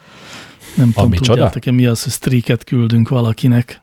Mm, Nem tudjuk, mi az. nem tudjuk. egy gyors selfit küldeni Snapchaten a barátodnak, az azt jelenti kb., hogy hello. A streakek egyébként a Snapchaten azt jelentik, hogy 24 órán belül követnie kell egy válasznak, és mindaddig, amíg ez a 24 órán belüli időtáv nem szakad meg, addig növekszik a streak értéke. Remélem minden mondjuk 10 éves, vagy már 12 éves személynek már legalább ezer fölött van ez az értéke. Ez az Vannak átlag. olyanok, és, és akkor azért sokat megtesznek, hogy ez már ne szakadjon meg. Nem sokban különbözik ez a tollasozástól, amikor tudod, a gyerekek azt mondják, hogy most menjünk el minél tovább, és amikor négynél esik le a labda, az senkit nem érdekel, de 96-nál már mindenki élete kockáztatásával is visszaüti. Én ezt nagyon támogatom, mert szeretem a minél kevesebb embert az olyan helyeken, ahol nincs térerő. És így ezek legfeljebb egy napra távolodhatnak el a térerőtől. Jól van. Akkor tehát inkább feleslegesek, mint szükségesek, de mindenképpen hozzáadnak valamit Nem. az életünkhöz. Én azt mondtam, hogy inkább szükségesek, mint feleslegesek. Jó. Inkább szükségesek, mint feleslegesek, és csak engem zavarnak. Úgy, mint Árpit. A következő kérdést az kifejezetten és semmi más miatt, mint eh, dr. Egri János doktor úr kedvéért tettem be. A betyárját mi lesz? Resti Kornél kérdezi, Joe Biden beiktatásán egy 22 éves költőnő Amanda Gorman szavalta el versét. Magyarországon melyik fiatal költő szavalhatna hasonlóképpen a következő miniszterelnök beiktatásakor? Erre az, azért tettem sok pontot, mert ja, semmilyen ötletem nincs, hogy melyik magyar költő szavalhatna, csak szerettem volna elmondani, hogy én láttam ezt a, ti, gondolom ti is láttátok, vagy nem tudom. Igen. Fényké, én igen. fényképet sem láttál, Mr. Univerzum? Én nem, nem, Fénykép. nem. Jó, mindegy. Mikor már harmadszorra jött velem szembe, hogy nézze, nézzem már meg, hogy mi- milyen egy csodálatos jelenség lopta el a sót.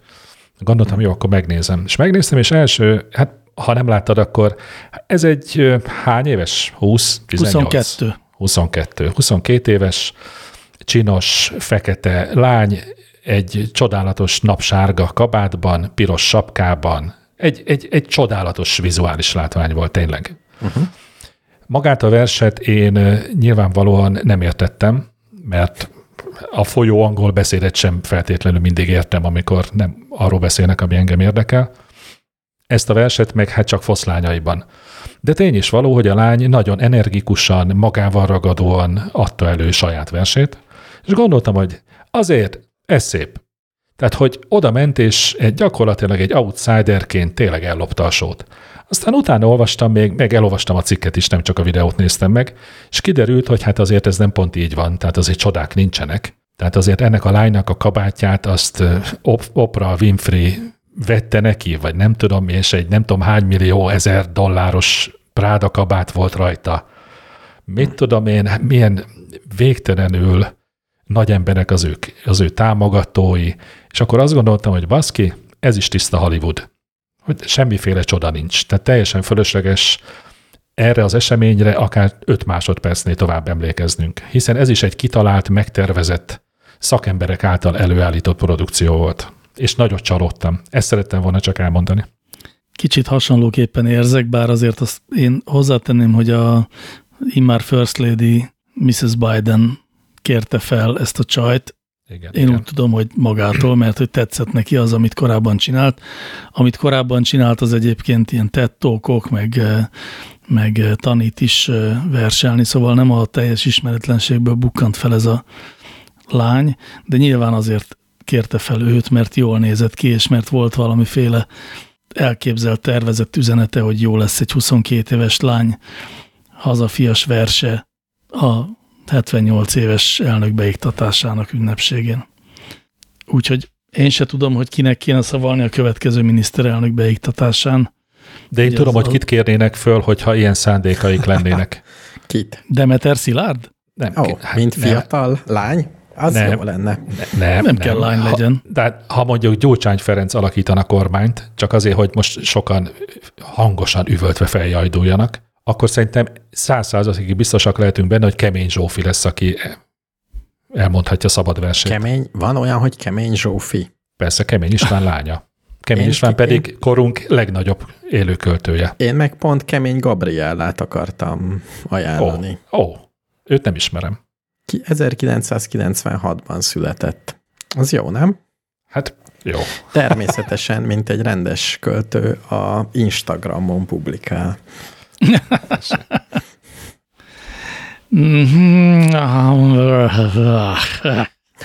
Hú, kicsit összerázkodtam mindattól, amit most mondtatok. Hát majd Inkább... olvassál, olvassál verset tőle, aztán rázkodj össze. Én nagyon nem szeretem Kemény Zsófinak bármiféle munkásságának bármelyik részét. De ez az én hát... abszolút magánvéleményem. Biztos, hogy tehetséges amikor ő írt szöveget a Dalfutár egyik epizódjának dalához, azt én például kifejezetten komáltam. Jó, hát de hát, jó, én meg már évekkel azelőtt is követtem az ő munkásságát. Jó, mindegy, nem menjünk ebbe bele. Tehát én az apjának a dolgait azért nagyobbra tartom, mint az övét. Alright, megyünk tovább. Egy nagyon gyors kérdés. Az úr az űrből kérdezte, mi történik a gázokkal, ha nem engedjük ki testünkből. Felrobbanunk? Én nem mondok semmit, mert erre egy pontot adtam. Hm. Nem kettőt? Nem. Egyet. Egyet. Miért felrobbanunk? Engem nem érdekel. Nem tudom. Szerintem, eh, hogy mondjam, nem robbanunk fel, mert hamarabb eh, eh, eresztel a szelep. Nem, nem, nem, nem robbanunk lehet. föl, hisz nap mint nap követem a hírportálokat, és egy ilyen azért hír lenne. Igen. Ha az elmúlt öt évben történt volna ilyen, arról én tudnék. Igen. De csak azt akartam elmondani, hogy azt viszont nem tudtam, hogy a bélgázok egy része a bélfalon keresztül visszajut a vérkeringésbe, majd nemes egyszerűséggel kirélegezzük. Én ezt is tudtam, és még így sem érdekel. Hm. Oké, okay. már túl is vagyunk rajta, nem robbanunk fel. A következő kérdést Mila Repa küldte nekünk. Oh. Tényleg el lehet oltani a gyertyalángját pusztán akarattal, mechanikai beavatkozás nélkül? Én nagyon kíváncsi vagyok a válaszra, ezért szerkesztettem be a kérdést. Azt gondolnám, hogy nem lehet eloltani. Pusztán Én meg sok pontot adtam rá szerintem. Igen. Nagyon az agyam azt mondja, hogy nem lehet, de az érzetem azt, hogy biztosan Szíved. lehet, csak akarni kell. Ezt, Pont. ezt érzem. Szó szerint ez az én véleményem is, azzal a különbséggel, hogy nekem még az agyam is ezt a választ nyomja teljes erőből. Hogy el lehet oltani pusztán az akaratunkkal egy gyertyát? Uh-huh. Igen. De hogy, hogyan? Hogy csak azért nem sikerül, mert nem akarjuk eléggé. Ó, anyám,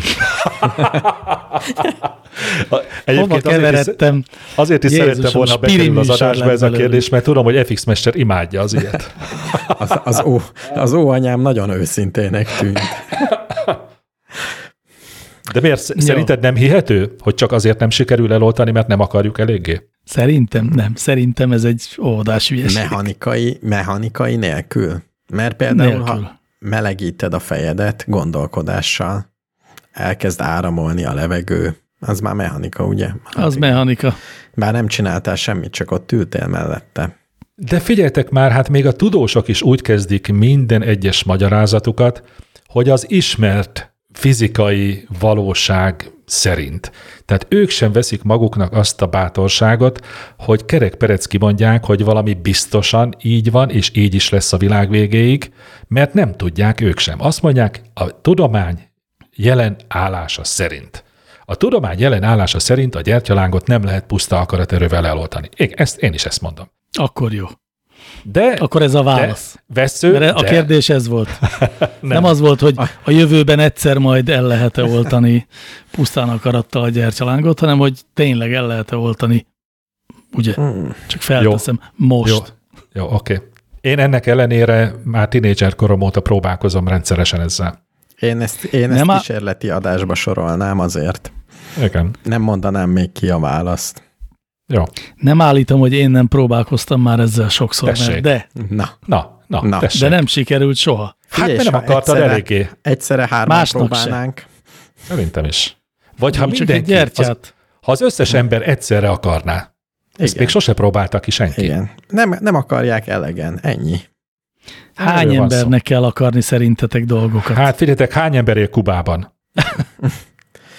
Annál Hmm. több szerintem. Annál több kell? Én milliárdos nagyságrendre tippelek. Milliárd kell? Milliárdos, aha.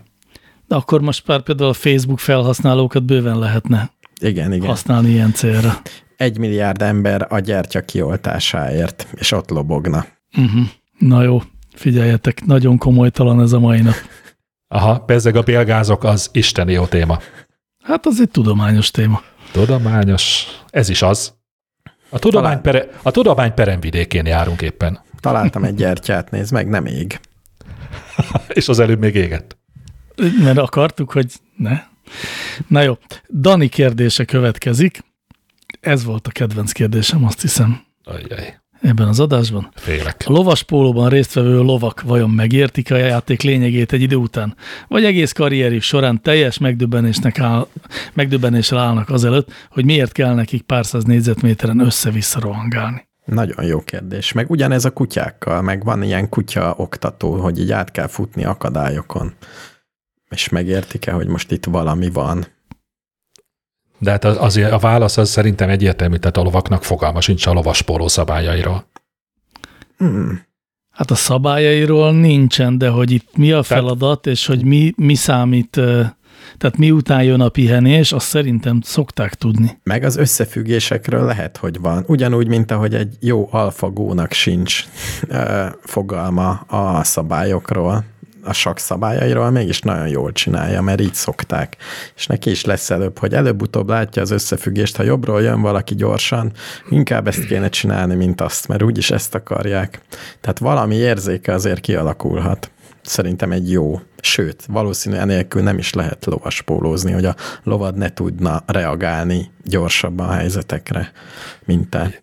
Jó, hát nyilván egy lovas pólón résztvevő lónak kellenek olyan tulajdonságai legyenek, amik alkalmassá teszik ennek a játéknak a játszására, de ezek között nem szerepel az, hogy értse, hogy mi történik körülötte. De az, hogy, hogy pont körülötte mi történik, és erre reagáljon, nem kell, hogy értse, csak nem úgy van, hogy most ez, akkor ezt csinálom, hanem tökre reagál arra, hogyha még úgy, és nem biztos, hogy úgy reagál, mint egy másik típusú ló, akinek Az biztos. nincs ilyen élménye, Az biztos, hogy nem minden ló alkalmas erre. Ez így van. Vagy megtanulja. Hát meg az is szerintem, hogy azt, tehát oly- olyan nincsen, hogy amikor bemegy a gól, már hogyha a lovas pólóban gólra játszanak, ezt nem tudom, de szóval, hogyha eléri az egyik csapat a célját, akkor nem az van, hogy a ló is örül. Igen, sajnos. Mert szerintem, szerintem nem se. vette észre, hogy ő, de annak örül, hogy olyankor megdicséri. A, egyébként még az sem biztos, mert érted, látja, hogy mi történik, látja, hogy a labda átgurult a valamin, és érzékeli a azt, hogy a, megveregeti a véknyát, nem a véknyát, szóval a nyakát a, a sofőr. Hát de még ennyi se kell, biztos érzékeli, hogy aki rajta ül, az örül-e vagy nem. Az Ennyit biztos azért érzékeli. feltételezek, és hogyha ő örül, akkor a ló is örül. Hisz. Sze- Szerintem meg ne zárjuk ki annak a lehetőségét, hogy a lovak tisztában vannak azzal, hogy mit tudom én, egy 12 darabos vereségi szérián vannak túl, és most ez a mai vasárnap, ez fontos lesz. És akkor úgy összeszedik magukat. És még a boxban megbeszélik, hogy na jó van, ma nyomjuk egy kicsit jobban. Hogy jó, fiúk, fiúk, akkor most ezt ne lazázzuk el, most tegyük oda magunkat. Hát nem tudom, hogy most így, ahogy a zene szünethez elérkeztünk, lehet-e kívánni, vagy lehet-e olyat kérni a DJ-től, hogy valami lovas operás legyen? Operettes, bocsánat. Nem tudom, mert, lovas mert, a zene, színház. mert a zenei szerkesztő, ki ugye én vagyok ezen a héten, erősen gondolkodik, hogy ahhoz kapcsolja a mai zenéket, ahhoz a témához, hogy valami művészet vagy nem művészet. Aj, aj, aj, aj, aj, aj, aj. De pusztán, ha ez miattam van, inkább elismerek bármiről, bármit, csak de engem ne taníts Móresre ezzel. Ez neked fájdalmasabb, mint amit Guantanamo-ban csinálnak a vizes törölközővel, mi? Igen, de azt gondolnám, hogy mivel sok hallgatónknak is ilyen fájdalmas lenne, ezért az ő érdekükben feláldozom magamat. De hát arról volt szó, hogy ha találunk egy embert, aki úgy értékel, hogy ez művészet, akkor az. Hát volt erről szó, de nem, volt, nem mutatkozott teljes egyetértés azért. Hát jó van. Akkor meglátjuk, hogy mi lesz. Jó van. Minden esetre már lassan be is úszik a dal.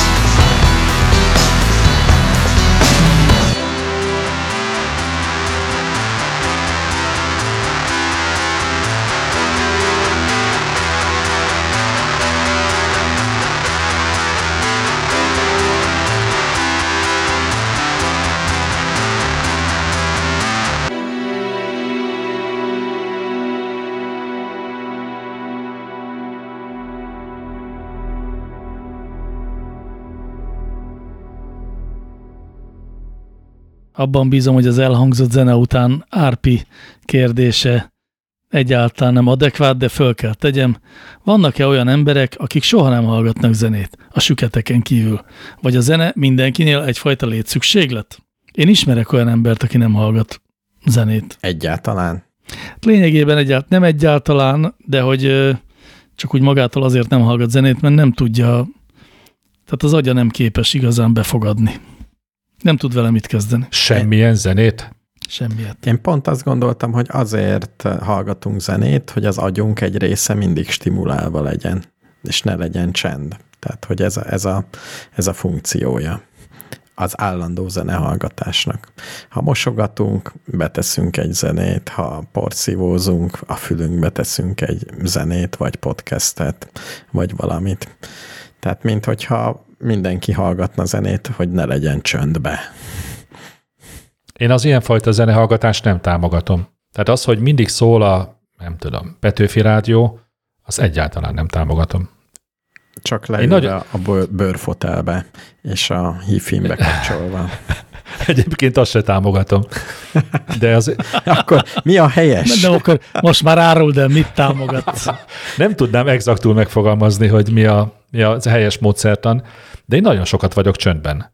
Én ugye egyedül dolgozom, és nálam az esetek 80%-ában csönd van. Hm. A csönd Nálam az jó. munkaidőben az esetek 100%-ában csönd van. Mondjuk. Szinte nem, semmi olyan munkát nem tudnék végezni. Tehát nincsenek olyan munka folyamatok nálam, ami megengedi, hogy mellette még zene is szóljon. Nálam De is miért? ez van, sajnos. Tényleg? Tehát, nem hogyha bármilyen zene szól, akkor az elvonja a figyelmedet a munkától? A munkák Hát amikor szövegek vannak, amikor olvasok valamit, amikor írok valamit, amikor kitalálni próbálok valamit. Tehát olyankor szokott zene szólni, ha mit tudom én, de ez nem munka, amikor a nyaralás fotókat ö, ö, utómunkázom. Uh-huh. Mert az, ahhoz pont nem kell a fülem, meg nem. Tehát az egy nagyon másfajta figyelem. Igen, ha az ember szöveget alkot, akkor valószínűleg ott tényleg nagyon óvatosan kell bánni a háttérzajokkal. De mosogatás meg vasalás közben nem raktok be automatikusan zenét. Nem vasalok, és a mos mosogatógép mosogat, de értem, mire gondolsz. Igen. És nálam mindig podcast szól ilyen helyzetekben. Ah. Mint ahogy WC-re nem megyünk újság nélkül, nekem valami ilyesmi, hogy olyan nehezen tudnék csinálni, nehezen tudnék mosogatni zene nélkül, olyan unalmas lenne.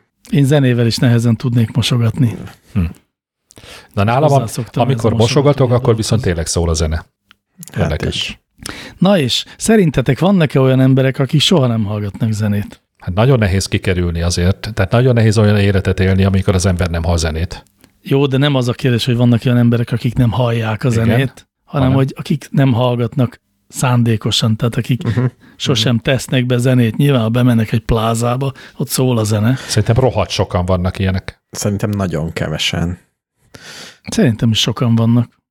Ó, oh, mondjatok egy példát. De mi, mi, milyen típusú, mi, kire gondoljak? Idősebb Kovács Lajos Igen, és felesége. Én, Hol lakik? Én dr. Takács Ottóra gondoltam, de a De a Dankó Rádió, hát ott szól, hát nem hallod, be van kapcsolva. Éjjel-nappal szól a Dankó Rádió. Ő nála nem zavarja a koncentrálásban. De mit csinál, hogy koncentrálnia? Darco, darcozik. Á, és éjjel-nappal darcozik. És mit csinál, hogyha a darcot megunja, és egy jó sört legurít? A Akkor foci meccset néz. Ó. Oh. foci meccs nézés közben nem lehet zenét hallgatni. És reggel a mire állítja be az ébresztő óráját a mobilján? A csipogásra. Hát vagy brazil sportkommentátorok gól kiáltására. Jó, különben én is arra gondoltam, hogy csak valamilyen megszállott, valamilyen hobbival nagyon rendelkező embernek lehet ez, akinek valahogy minden egyes percében van valami fontosabb dolga.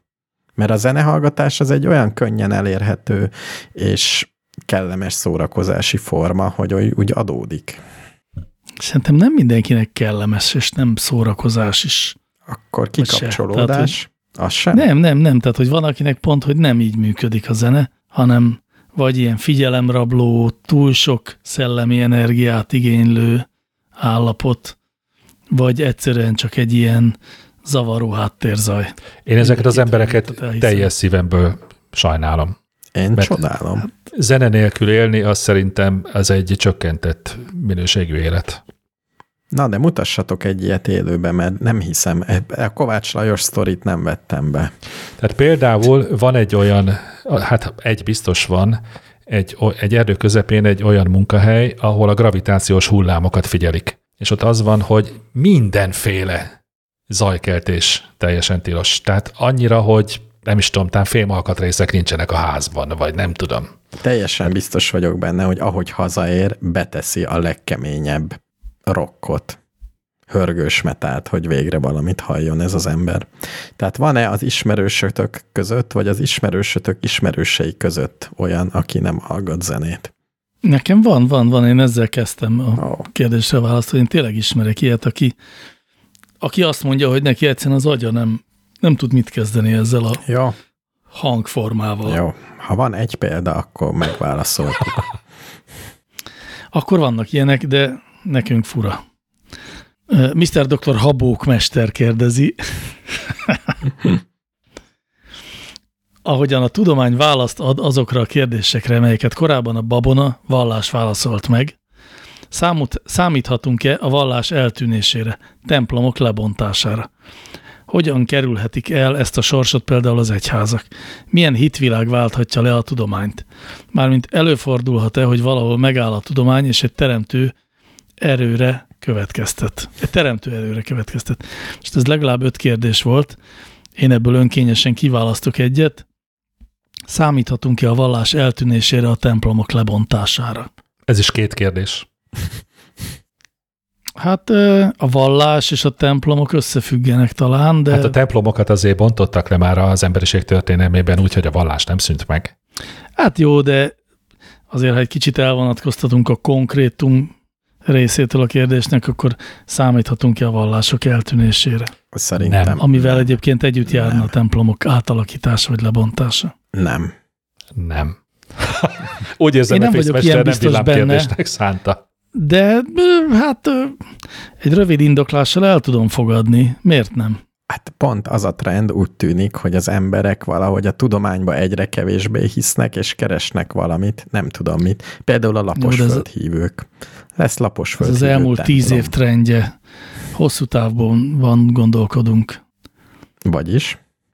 Hát sz- szóval, hogyha az a kérdés, hogy számíthatunk erre, hogy tíz éven belül eltűnik a vallás, akkor nem nehéz a válasz, nem, erre nem számíthatunk. De hogy mondjuk száz vagy kétszáz éves távlatban, amikor már tényleg ilyen társadalmi változások meg tudnak történni, hogy ott számíthatunk-e a vallás eltűnésére. Hát nyilván nem. Tehát egyre több olyan ember lesz, akinek valahogy kevés a tudomány. És ha kevés a tudomány, akkor valamivel, valamibe meg kell magyarázni a dolgokat, valami jövőkép kell, valami kapaszkodó kell, és ez a vallás, ez elég jó fog szuperálni. Nem biztos, hogy olyan vallás lesz, mint most, de valami ilyen kapaszkodó szerintem mindenképpen lesz. Az biztos, hogy lesz kereslete a leegyszerűsített válaszoknak mindig. Márpedig a vallás egy ilyen. Ha, azért ezt nem mondanám, ismerve, De én meg, én mondanám. ismerve Hát a katolikus egyház tanításainak egy jelentős részét, az sok mindenről szól, csak nem a leegyszerűsítésről, nem. Hát dehogy nem. Hát ez pontosan a tudományos megközelítésnek az opozitja. Hát, hát hiszen egyetlen egy teremtővel magyaráznak mindent. De attól, hogy valamiből egy van, az még nem leegyszerűsítés. De az. De az. Mindent Szerintem, egy okra- szerintem, hinni, szerintem hinni egy teremtő valakiben, és az ő tanítását követni sokkal egyszerűbb, mint megérteni annak a bonyolult világnak a tudományos működését, melyben élnek. Egyrészt ez sem igaz. Gondold el, hogy neked mennyire iszonyatosan nehéz lenne hinni egy teremtő valakiben. Tehát ez egy elég komoly dolog. Hát nekem igen, de Egy több csomó milliárd kér- embernek meg baromira megy. Hát igen, tehát hogy nem olyan, nem olyan kézenfekvő és egyszerű. Egy csomó kérdést fölvet, tényleg. Tényleg van-e teremtés? Hogy van ez a teremtés? Hogy áll össze ez az egész? Hol vannak ezen lyukak, és milyen lyukak vannak? Most leírom. Szerint Fontos-e, hogy ez van-e vagy nem. nincs? Szerintem a hívők jelentős része egyáltalán nem foglalkozik ilyen kérdésekkel. Hát a hit, a hit definíciójában nem szerepel az, hogy, Hogy az ember feltétel nélkül hisz valamiben? Mint sem folyamatosan nem megkérdőjelezi? Nem, Nem, hát nem, nem, nem. tudom. Nem, akkor lehet, hogy nem az én szerepel. környezetemben élő hívő emberek akkor a kisebbséghez tartoznak. Ők feltétel nélkül hisznek, és nem kérdőjeleznek meg szinte semmit. Hát nyíltan veled való beszélgetéseikben nem teszik ezt. Ha nem Az, kivel. hogy este elalvás előtt gondolnak-e arra, hogy most akkor ez Mert ti azt biztos tudjátok, hogy a hívők mit gondolnak elalvás előtt magukban? nem, csak feltételezés ez is. De hogy ez egy, tehát azért azt Ha talán inkább lehet tudni, hogy, a, hogy sok hívő nem hisz mindenben, vagy nem úgy, vagy a saját hitrendszerét fogadja el. Egyrészt, másrészt meg itt vallásról szólt a kérdés, aminek a hithez van ugyan köze, de nem ugyanazok kettő. Szerintem az egyetlen sikere a vallásnak az, hogy le van egyszerűsítve. Sokkal könnyebb igazítani az életedet. Hát ha olvasol ilyen könyveket, amiben mondjuk szentek vagy szent gondolkozók élettörténete van leírva, szinte mindegyik életében van olyan, ahol egyáltalán nem teszi egyszerűbbé az életet a hit vagy, vagy a vallás, hanem pont a nagy kétségek, a sötétség az, hogy egyedül, vagy eznek az ilyen, érze, ilyen érzésekről számolnak be. Tehát ez nem egy, nem úgy tűnik az ő életükben, hogy ez úgy megkönnyíteni az egészet, és ez lenne a szappan a csúszdán, hogy lecsúszunk az egész életen. Tehát nem, nem úgy tűnik, mint hogyha a vallás az erre lenne jó. Akkor viszont, akkor viszont miért választották, hogyha ez a nehezebb út? Ez meg milyen kérdés? Hát, Hát- hogy, hogy miért választották? hogy- Egy csomó Mert ezt tartották az igaz útnak. Igen. Nem azért választ valaki egy utat, mert az a könnyebb út. Hát igen, Hát- nyilván nem. De- Tényleg? Tényleg. De ezt most komolyan így gondoljátok, hogy az emberek kisebbsége választja a könnyebbik utat, hogyha egy válaszút elérkezik? De érdekes, Nem, hogy mennyire gondolom másképp én. gondolom ezt. Nem, nem, ezt én is azt gondolom, hogy a többség az a könnyebb utat választja, de például nagyon sokan vannak szerintem olyanok, akik pont a vallási tanításokat követve választják a nehezebb utat. Ezen ma este gondolkodni fogok, hogy ebben miért gondolkodunk ennyire gyökeresen másképp. Én teljesen az ellenkezőjét gondolom. Lehet. Lehet, Érted? hogy... Vannak olyan vallási.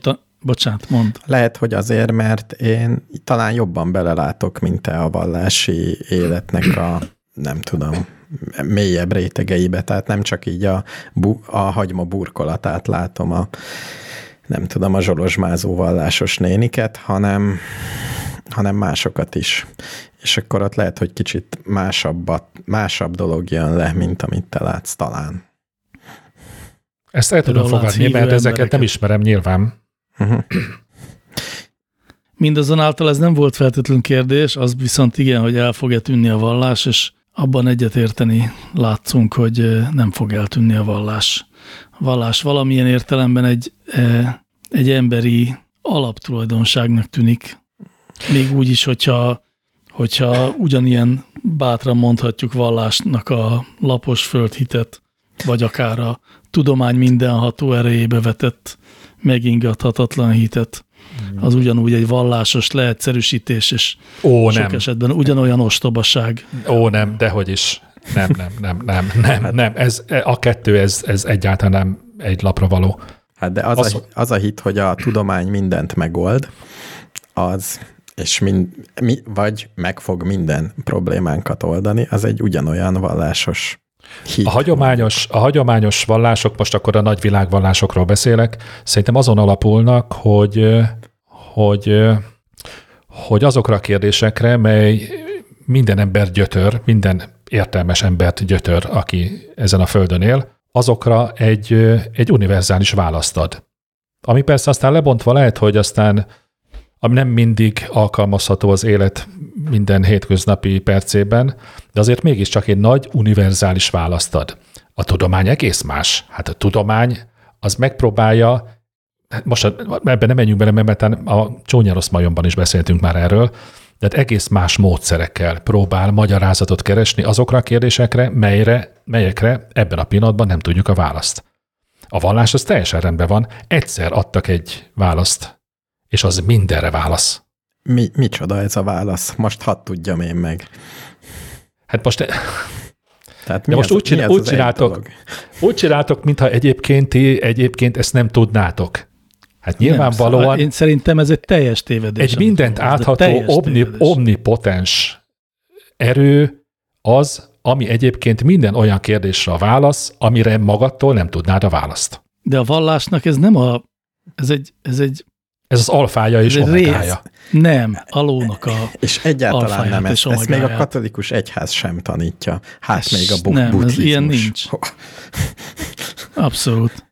Tehát, Ahol, igen, hát a buddhizmusban, Nem, jaj, a világvallásban ez különösen de nincsen. a katolikusok se az egy mondják. omnipotens. Akkor mit mond a, akkor mit mond a katolikus egyház? Vagy mit mond a katolikus vallás? katolikus egyháznak nincs ilyen egy darab mondata, amire azt mondanád, hogy Min ez alapul? az. Mi az, mi, mi az, amin alapul az egész? Minden Istentől való. Ez nem kérdés. Persze, hogy ezen, ezen alapul. Hogy- te hogy- azt de mondtad, hogy lehet ezt össze- vallásoknak De Nem. hogy lehet ezt összemosni azzal, hogy a tudományba vetett vakhit? Hát ez nem ugyanaz. De. Nem. Megmondom, hogy, de megmondom, hogy miért.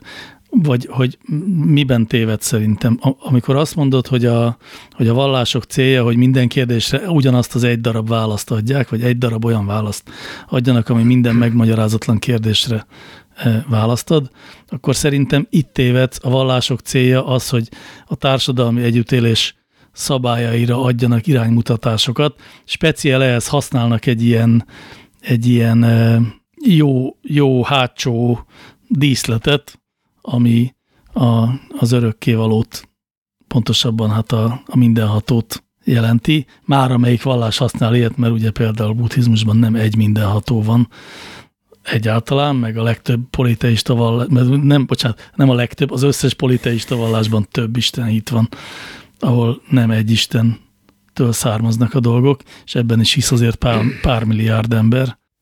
Szóval figyelj- hogy szerintem de a figyeljetek- vallás az társadalmi normáknak a összefoglalása. Nem. Nem. Szerintem egyáltalán nem. Ha nem, Szerintem most összemossuk, relativizáljuk azt a, azt a részét, mi szerint min alapul mondjuk egy hagyományos nyugati vallás.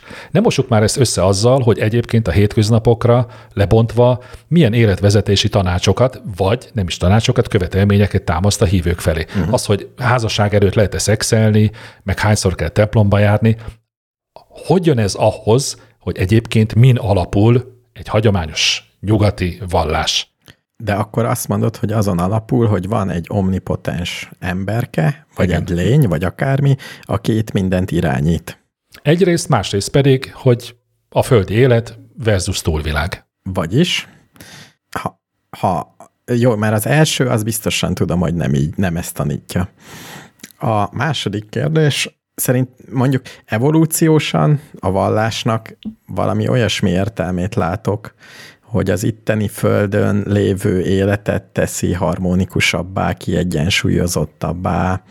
Abszolút egyetértek. Igen. Csak kérdés, tehát nem kérdés, hanem az, hogy milyen módon éri ezt el. Én azt gondolom, Hát hogy, én- hogy egy katolikus vallás a vakhit alapján éri ezt el, ami egy tökéletesen működő, bebizonyította az elmúlt 2000 év, hogy tökéletesen működik. Emberek milliárdjainak ad békességet, boldogságot itt az eltöltött 80 év alatt. A vakit alatt ugye azt értjük, vakit alatt azt értjük, hogy egy olyan alapállításban hisznek ezek az emberek, Amit nem ami nem igazolni. bizonyítható. Így van. Igen. Vajon igazolható-e az az állítás, hogy a tudomány mindenre magyarázatot tud adni? Hát nem. Mert ha esetleg nem, akkor pontosan ugyanolyan vakhitről beszélünk, mint az Isten hit. Hát most Ráadásul ebben, ugyanaz ebben az- nem vagyok a, Ráadásul ugyanaz az evolúciós célja, hogyha a tudományba hiszünk, pont Így azért van. hiszünk, hogy egy kicsit itt ne Persze. rettegjünk annyira a dolgoktól. Figyeljetek, én egy pillanatig nem vitattam, hogy a, mind a kettőnek ugyanaz a funkciója, hogy megnyugvással tudjuk leélni ezt a néhányszor tíz évet. Hát jó, csak te arra utaltál, hogy az egyik az egy ostobaság, a Nem, másik nem meg mondtam, az igazság. nem, ezt nem mondtam, hogy ostobaság. Ezt majd hallgass vissza, egyáltalán nem mondtam. Másik adásban mondtam, itt most nem mondtam. Jó.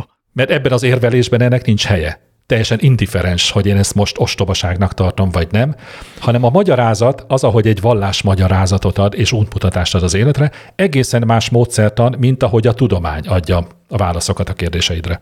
Teljesen más, gyökeresen más. Ez, te- ez igaz. Módszertanában, módszertan. kiindulási pontjában, mindenében. Igen.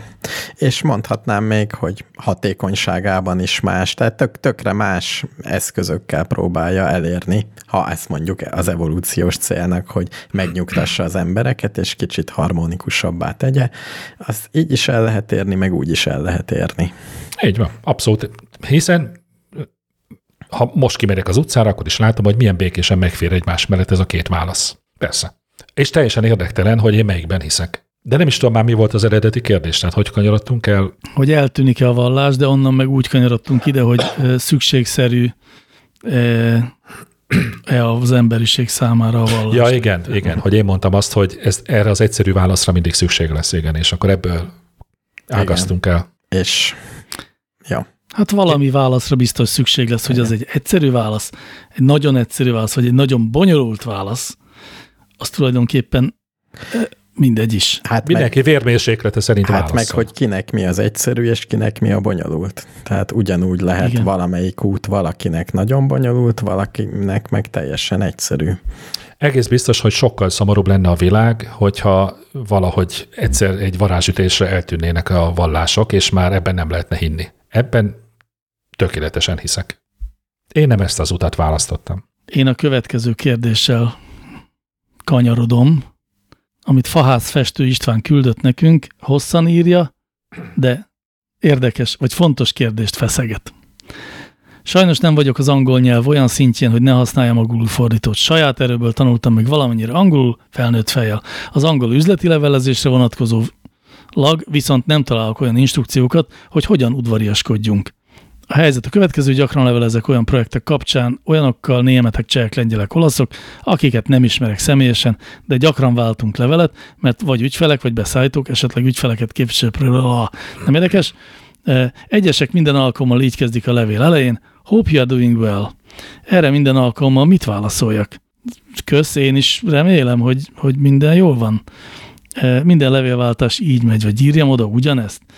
Mi lenne az intelligens és angolos megoldás? Idáig az idézet, a kérdést összefoglalom. A, az angol udvariassági formulákat két nem tőzsgyökeres angol levelezésében kell lekövetni. Érdekel a megoldás, gondolom. Nem tudom. Érdekel, aki ebbe. Tippeltem volna, de rájöttem. Én is hogy- így vagyok vele körülbelül. Én tudom, hogy én magam mit szoktam csinálni, Uh-huh. de És nem mit? tudom, hogy az És mit? én, én azt gondolom, hogy én nem fogok hülyeségeket. Tehát, hogy, tehát, hogy nem, tehát én nem követem, nem próbálok úgy csinálni, mintha tőzsgyökeres angol lennék, hiszen tudom, hogy nem vagyok az. Uh-huh. Nem próbálok olyan udvariassági formulákat használni, aminek nem ismerem a, a működését, meg a gyökerét, hanem én ilyenkor rendkívül szikáran szorítkozom a, a lényegre, de ugyanakkor nem tudom, hogy ez így, tehát hogy nem, nem néznek emiatt egy kárász parasztnak. Nekem volt életem egy szakasz, amikor munkából kifolyólag nekem napi szinten kellett szövegesen kapcsolatot tartanom egy belga emberrel, akivel nyilván angolul leveleztünk, és nekem is megfordult a fejemben, hogy nem kéne mégiscsak kitanulnom a pontos angol érintkezési forma előírásokat, mert hogy pont az, amit te is mondasz, hogy nem fog -e engem valami hülyének nézni, vagy neveletlennek, vagy nem tudom. De aztán arra jutottam, hogy vagy kellek így is, vagy nem. Kész. Van egy áthidaló megoldásom. Elő kell fizetni a Grammarly szolgáltatásra, eh, mert lehet használni az ingyenes verzióját is, az is kiavítja az angolos hibáinkat, nem csak a eh, sima elütést, meg helyes írási hibákat, hanem a, hanem a helytelen stílusú mondatokat is, de ha előfizetünk, akkor azt hiszem, hogy ajánl mindenféle eh, kezdő, meg, meg záró mm, kifejezéseket. Szóval, hogy a, a Grammarly-nek az a dolga, hogy az üzleti levelezés angolosan menjen. És akkor az egyébként meglepő hatékonysággal segít. Ahhoz, szaki... ja, bocsánat. Pont. Ahhoz szakítanom kéne azzal a meggyőződésemmel, hogy semmi olyan linkre, szolgáltatásra, reklámra nem kattintok, ami háromszor többször, ajánl, háromnál többször ajánlja föl magát. Márpedig a Grammarly az eddig 3 millió 457 ezerszer próbált elérni, hogy kattintsak. Nehéz Erről lemaradtam. lehet. Igen, nehéz Hát erről van. is. Meg úgy a világ legtöbb szolgáltatásáról. Nem, én reklámokra nem szoktam kattintani. Nagyon ritka. Nem, de ez most nem reklám volt. Nem, sajnos nem fizet a Grammarly egy filért se azért, hogy ezt az ajánlatot tettem. És De te, te, a, a, te YouTube, a te YouTube nézéseid elé is berakja magát, ugye? Négy milliószor. Én előfizettem a YouTube-ra azért, hogy ne legyenek ott reklámok. Ó, Ó, Nagyon és, jó. akkor, és akkor én dicsekszek azzal, hogy nem kattintok reklámra. Még, te pénzt is adsz érte, hogy ne kelljen kattintanod reklámra. Hát, hogy ne szakítsák meg a, az élvezetet reklámokkal, de például az Instagramon meg rendszeresen szoktam reklámra kattintani, meg is lepődöm rajta, hogy milyen gyakran. Fura, fura, ott én is jut eszembe. Na tessék. Szóval szerintem nem kell követni ezt a, ezt a hope you are doing well dolgot. Nem, nem kell, azt kell mondani, hogy mi van a székekkel. Már ha székekről leveleznek. És ti a magyar nyelvű e-mailes üzenetváltások vélt vagy valós szabályait követitek? most hallom először, hogy vannak ilyenek. Tehát például odaírjátok a végén, hogy tisztelettel, és utána írjátok Ja, oda a neveteket, igen, vagy a ilyet persze. tisztelettel nélkül. Igen, tisztelt, üdv, üdvözlettel. Tényleg így írod? Hát attól függ, Igen, hogy én is. lekopizom, amit ír. Ha üdvöt ír, én is üdvöt írok. Nem Ja, kell értem. gondolkodni. Egy sima reply és csak kicseréled a Igen, igen, nem jó szöveget. igen. Ha azt írja, hogy tisztelt, akkor én is tiszteltet írok. Ugye ez kicsit olyan, mint a korábban emlegetett illemszabályok. Igen. De nem is feltétlenül értünk vele egyet, de egyszerűbb úgy működni. Én azért igyekszem feszegetni ennek a határait, például én eh, angol logika szerinti megszólítást használok szinte soha nem magyar, Fo- csak ha nagyon hivatalosat akarok írni. Megcseréled a neveket? Nem. Nem. Bár ez is, ez jó ötlet lenne. Az jó, ez tetszik, kipróbálom. Nem, hanem a megszólítás után veszőt teszek, és kisbetűvel Én folytatom. is, ez az angol módszer, ezt nem is tudtam. Igen. Én mindig így írom. Tehát nem, mert ugye magyarul ez úgy lenne, hogy tisztelt Kovács Béla felkiáltójel. Új mondat. Az ügyben keresem önt, hogy. És figyeljetek, hogyha írtok valakinek, várjál, most, most gondolkodom, hogy melyik a jó példa. Tehát mondjuk, mit tudom én, szeretnéd, mondjuk, mondjuk azt, mondjuk szeretnétek valamit vásárolni valamelyik webshopból, de van egy kérdésetek. És ott van egy e-mail cím, és arra írtok. Mi a megszólítás? Tisztelt cégnév. Mi, hogy tisztelt géplakatos Kft? Igen. Én simán bevállalom ezt. Nem tudom. Á, Aztán ennyi. Én sokszor a hello-t használom. rögtön letegezed őket? Igen. Egyébként én is ezt szoktam. Mert már ott megakad az ember, hogyha azt, tehát hogyha, tehát a, a tisztelt vagy kedves uram, akkor nyilván akkor nem, mi az, hogy uram, érted? És ha nő, és akkor hölgyem, uram per, hölgyem, meg ilyen, á, nagyon körülményes dolgok ezek. De ha ő azt Én mondja még magáról, hogy a géplakatos Kft., akkor írjuk már oda, hogy géplakatos Kft. Aztán majd áttérünk, ahogy válaszol. Az első után már áttérünk. Nem szoktak megsértődni. Én képzeljétek el, úgy vagyok vele, mint emlékeztek még a tínédzser korotokra, amikor valakinek köszönni kellett, és nem tudtátok, hogy most mi, hogy csókolom, vagy Igen. és, akkor, és akkor az jött ki a szátokon, hogy Csak ezt igen, írásba igen. kicsit nehezebb. Ez a probléma. Ennek az írásbeli megfelelője a megszólítás elhagyása. Én szoktam sportot csinálni abból, hogy amikor olyas valakivel levelezek, akivel tudom, hogy nem sokára majd személyesen is fogunk találkozni, és akkor már biztos tegeződni fogunk, de ezt most még előre illetlenség lenne eldönteni, vagy hát ilyen rendőrpertú lenne. Szóval ilyenkor hosszú leveleket tudok úgy írni, hogy abban ne legyen se tegezés, se magázás. Karintinak a, az örökbecsű darabja, mindenkinek ajánlom a figyelmébe. Amikor valakivel találkozik a főhős, és nem tudja, hogy tegezi vagy magázza. Gyönyörű. Igen, hogy vagyunk, hogy vagyunk. Gyönyörű. Meg is fogom nézni, hogy elolvasom adásfelvétel után. Figyeljetek, nagyon sietnünk kell. Nagyon sok feladatunk van még, és kevés időnk, úgyhogy rövidebb kérdéseket fogok feltenni.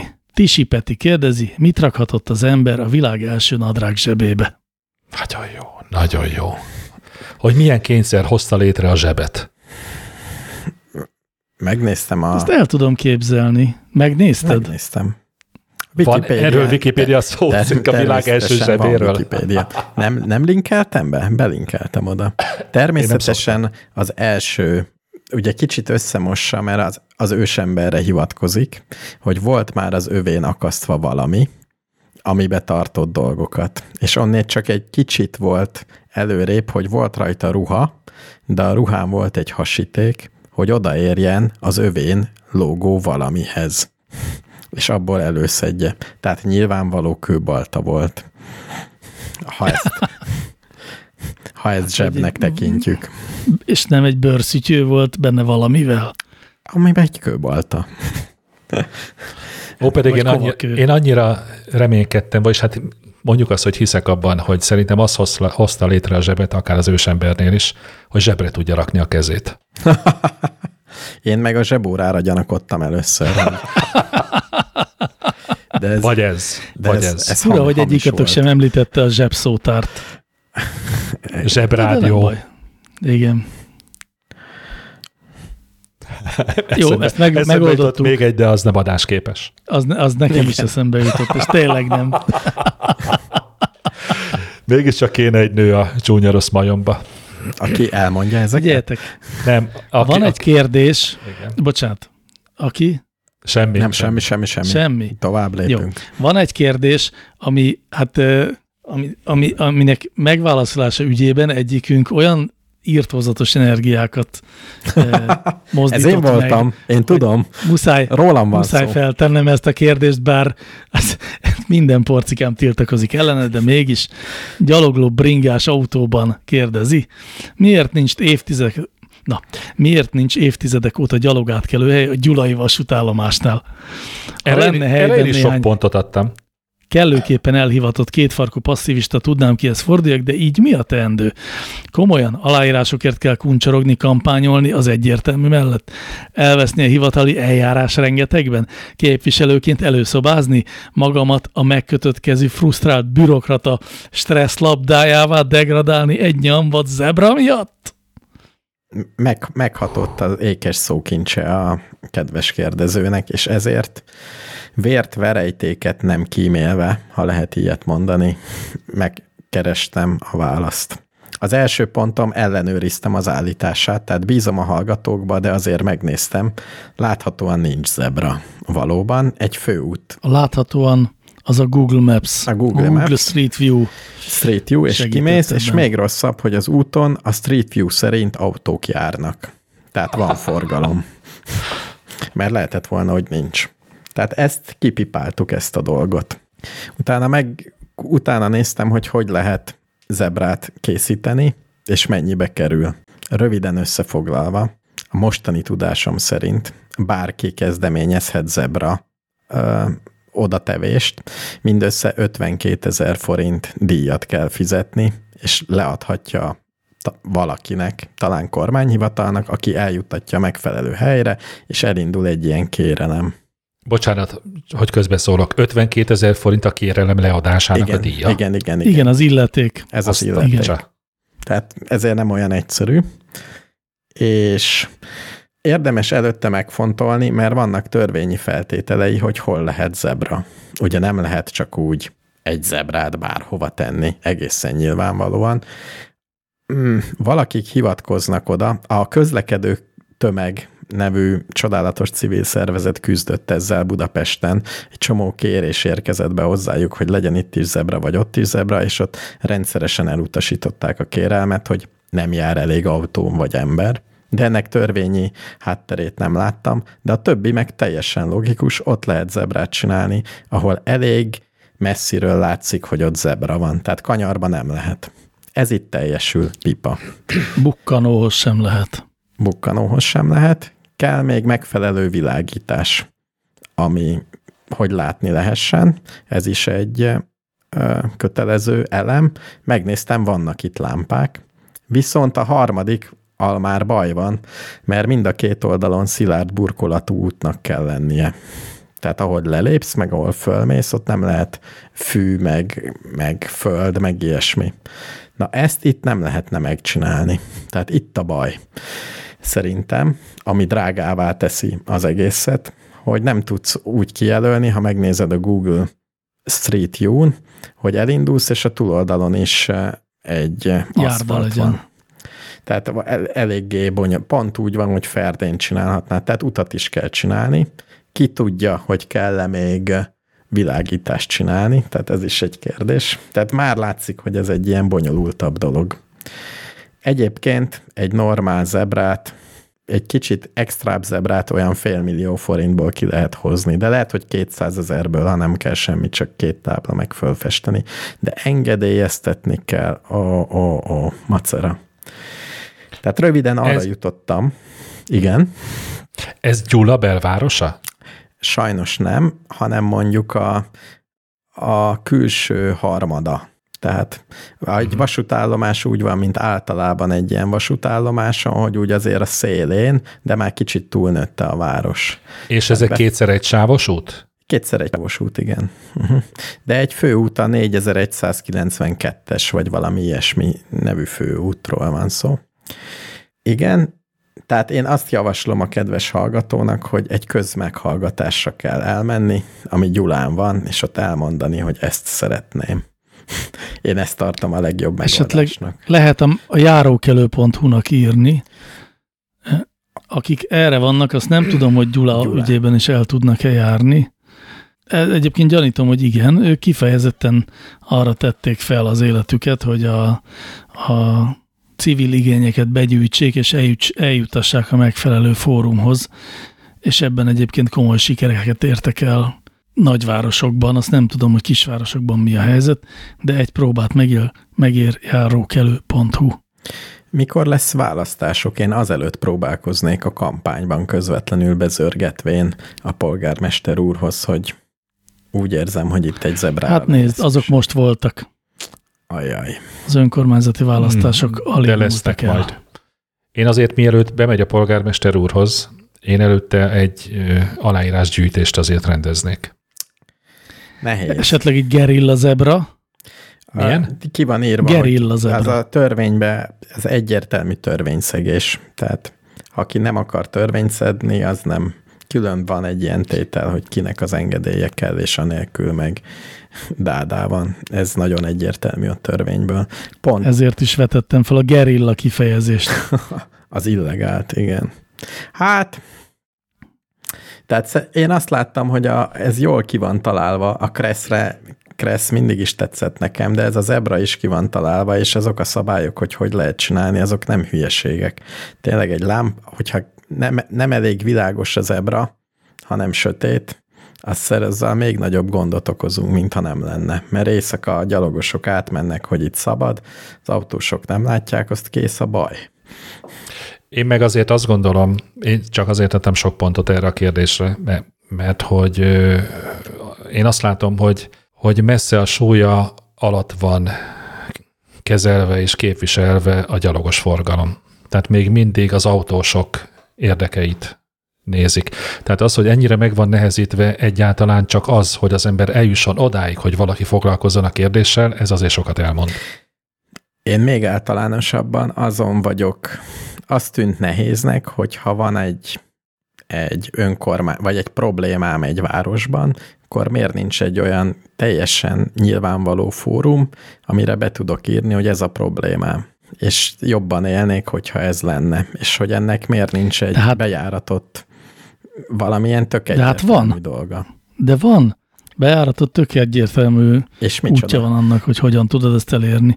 Hogy elmész a területileg illetékes önkormányzati képviselőt fogadórájára, és ott elmondod, hogy mi a bajod. Így ez van. pontosan ugyanaz, mintha beírnál valahova. Tehát ez, ezt a, azért a kérdés feltevőjének is akartam üzenni, hogy mondjuk majd most járogassak mindenféle izékre. Hát igen, tehát valamilyen módon azért érdemes jelezni a problémánkat, az más kérdés, hogyha egy ignoráns képviselőd van, azzal nem tudsz mit kezdeni, vagy az, az, ne, az nehezíti ezt a dolgot, de azért erre egyébként van egy teljesen kialakított intézményrendszer. És mindig a képviselődhöz kell menni, tehát nem az önkormányzat, hanem a választott képviselőd a fő Én önkormányzati képviselőt mondtam. Önkormányzati képviselőhöz kell menni. Igen, tehát nem a, nem a parlamenti vagy országgyűlési képviselő. és nem is a hivatalba, tehát nem az önkormányzathoz, hanem a, a képviselőthöz kell menni. Én ezt ki fogom Így próbálni, van. mert van egy problémám, melyre megoldást keresek. És Na. magas. A házad elé szeretnél egy zebrát? Nem, a, egy jobb internetet szeretnék. egyértelműen az internet szolgáltató hibája miatt van fehér folt. Nem a jelenlegi lakhelyeme, uh-huh. hanem máshol. Tehát ott, ottani önkormányzati képviselőt szeretném megkeresni. Attól tartok, hogy az nem közszolgáltatása az internet. Tényleg a digitális jólét Azaz- program idején? Igen, akkor. Akkor nem az. Még rosszabb a helyzet. Sajnos. Minden esetre én örülök neki, hogy erről beszéltünk, mert túl azon, hogy továbbra is meggyőződésem, hogy a gyalogosok páriaként vannak kezelve egy városban, de a másik nagy tanulsága ennek, hogy azt nem szabad azt hinnie senkinek, hogy majd maguktól megoldódnak a problémák. Tehát azért abba energiát kell tenni, és ez nem csak itt nálunk, bárhol máshol, ahol sok ember él együtt, hogy a dolgok megváltozzanak. Tehát igenis be kell menni, meg kell mondani, hogy nekem ez a kérésem. És Aztán majd a választól függően persze lehet tovább menni, vagy más csinálni, de ha mindenki megfogadná ezt, és nem csak sopánkodna meg, meg szirénázna, hogy ez se jó, meg az se jó, meg az se jó, hát legalább ennyit azért bárki megtehet, akinek van valami konkrét javaslata, hogy ezzel felkeresi az illetékest. az a baj, hogy csak olyan történeteket hallunk, hogy mennyire nehéz bármit el, el, elintézni. Hát, igen. és ezek jönnek át. Pedig különben lehet, hogy egy csomó dolgot nagyon könnyű elintézni, csak arról nem kapunk hírt, vagy nem látjuk. Én ebben hiszek, hogy ez így van, hogy több dolgot szoktak tudni elintézni, mint ahányat nem, és abban is, hogy a hivatalok tele vannak segítőkész segíteni akaró emberekkel. Uh-huh. Nyilván erről nincsenek újsághírek. Akkor biztassuk a hallgatót is, hogy tegye ezt. Uh-huh. Egy kis lépést. Egy kis lépést az emberiségnek. És, és várom a beszámolót, hogy mit szólt a területi önkormányzati képviselő a kéréshez. Így van. Ez egy kis lépés lesz az emberiségnek, de nagy lépés a hallgatónak. És, Gyulának. és Gyulának. Kár, hogy hallgatónk nem Gyulának nevezte magát, de ez most már mindegy. Úgy egyszerűbb lett volna. Hát ezzel véget ért a mai műsor. Azt gondolom, hogy, hogy így is még a szokásosnál is hosszabban vettük igénybe drága hallgatóink idejét, de ez talán nem olyan nagy baj, reméljük, hogy nem az. Persze, hogy nem. Hát meg az utolsó zene mindenkit föl fog vidítani. És Érzem, hogy próbáljátok a hátamra rakni a hátizsákot megtöltve hatalmas nagy kockakövekkel, de én ezt elviselem. Ugye az utolsó zene az azért nagyon könnyű préda. Aj, tudom, azt- hogy mit fogsz mondani. Mert azt még Na, csak át azt- se kell tekerni. Így van. Így van. Hm. Bár erre biztos rájöttek a hallgatók is maguktól, úgyhogy hát ennek szellemében én csak azt tudom kívánni, hogy ne tekerjétek át ezt a zenét. Igazi, szóval mm, Dr. Egri János doktor minden szeretetével küldte nektek ezt a muzsikát. De ha, de ha gyűlöletemmel küldöm, akkor is hallgassátok meg, mert biztos, hogy baromi jó. hát meg ez az udvarias szokás. Végig kell hallgatni. Olyan, mint a készfogás.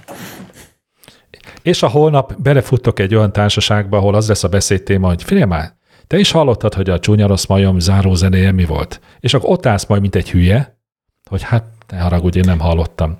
Bezzeg, akik meghallgatták, azok ott lesznek, és készen állnak És ne felejtsük el, hogy a kísérleti adás pontos időpontja és helyszíne. A helyszínt már elárultuk, de a pontos időpontja egy zene közben lesz elrejtve. Így van. Vagy volt. Vagy egy része volt, egy része lesz. Vagy ki tudja. Mivel senki nem tud semmit, ezért nem marad más, mint hogy elköszönjünk, és eh, hallgassuk együtt a kódolt zenéket most már mindörökké szevasztok. Szerbusztok. Jó éjszakát!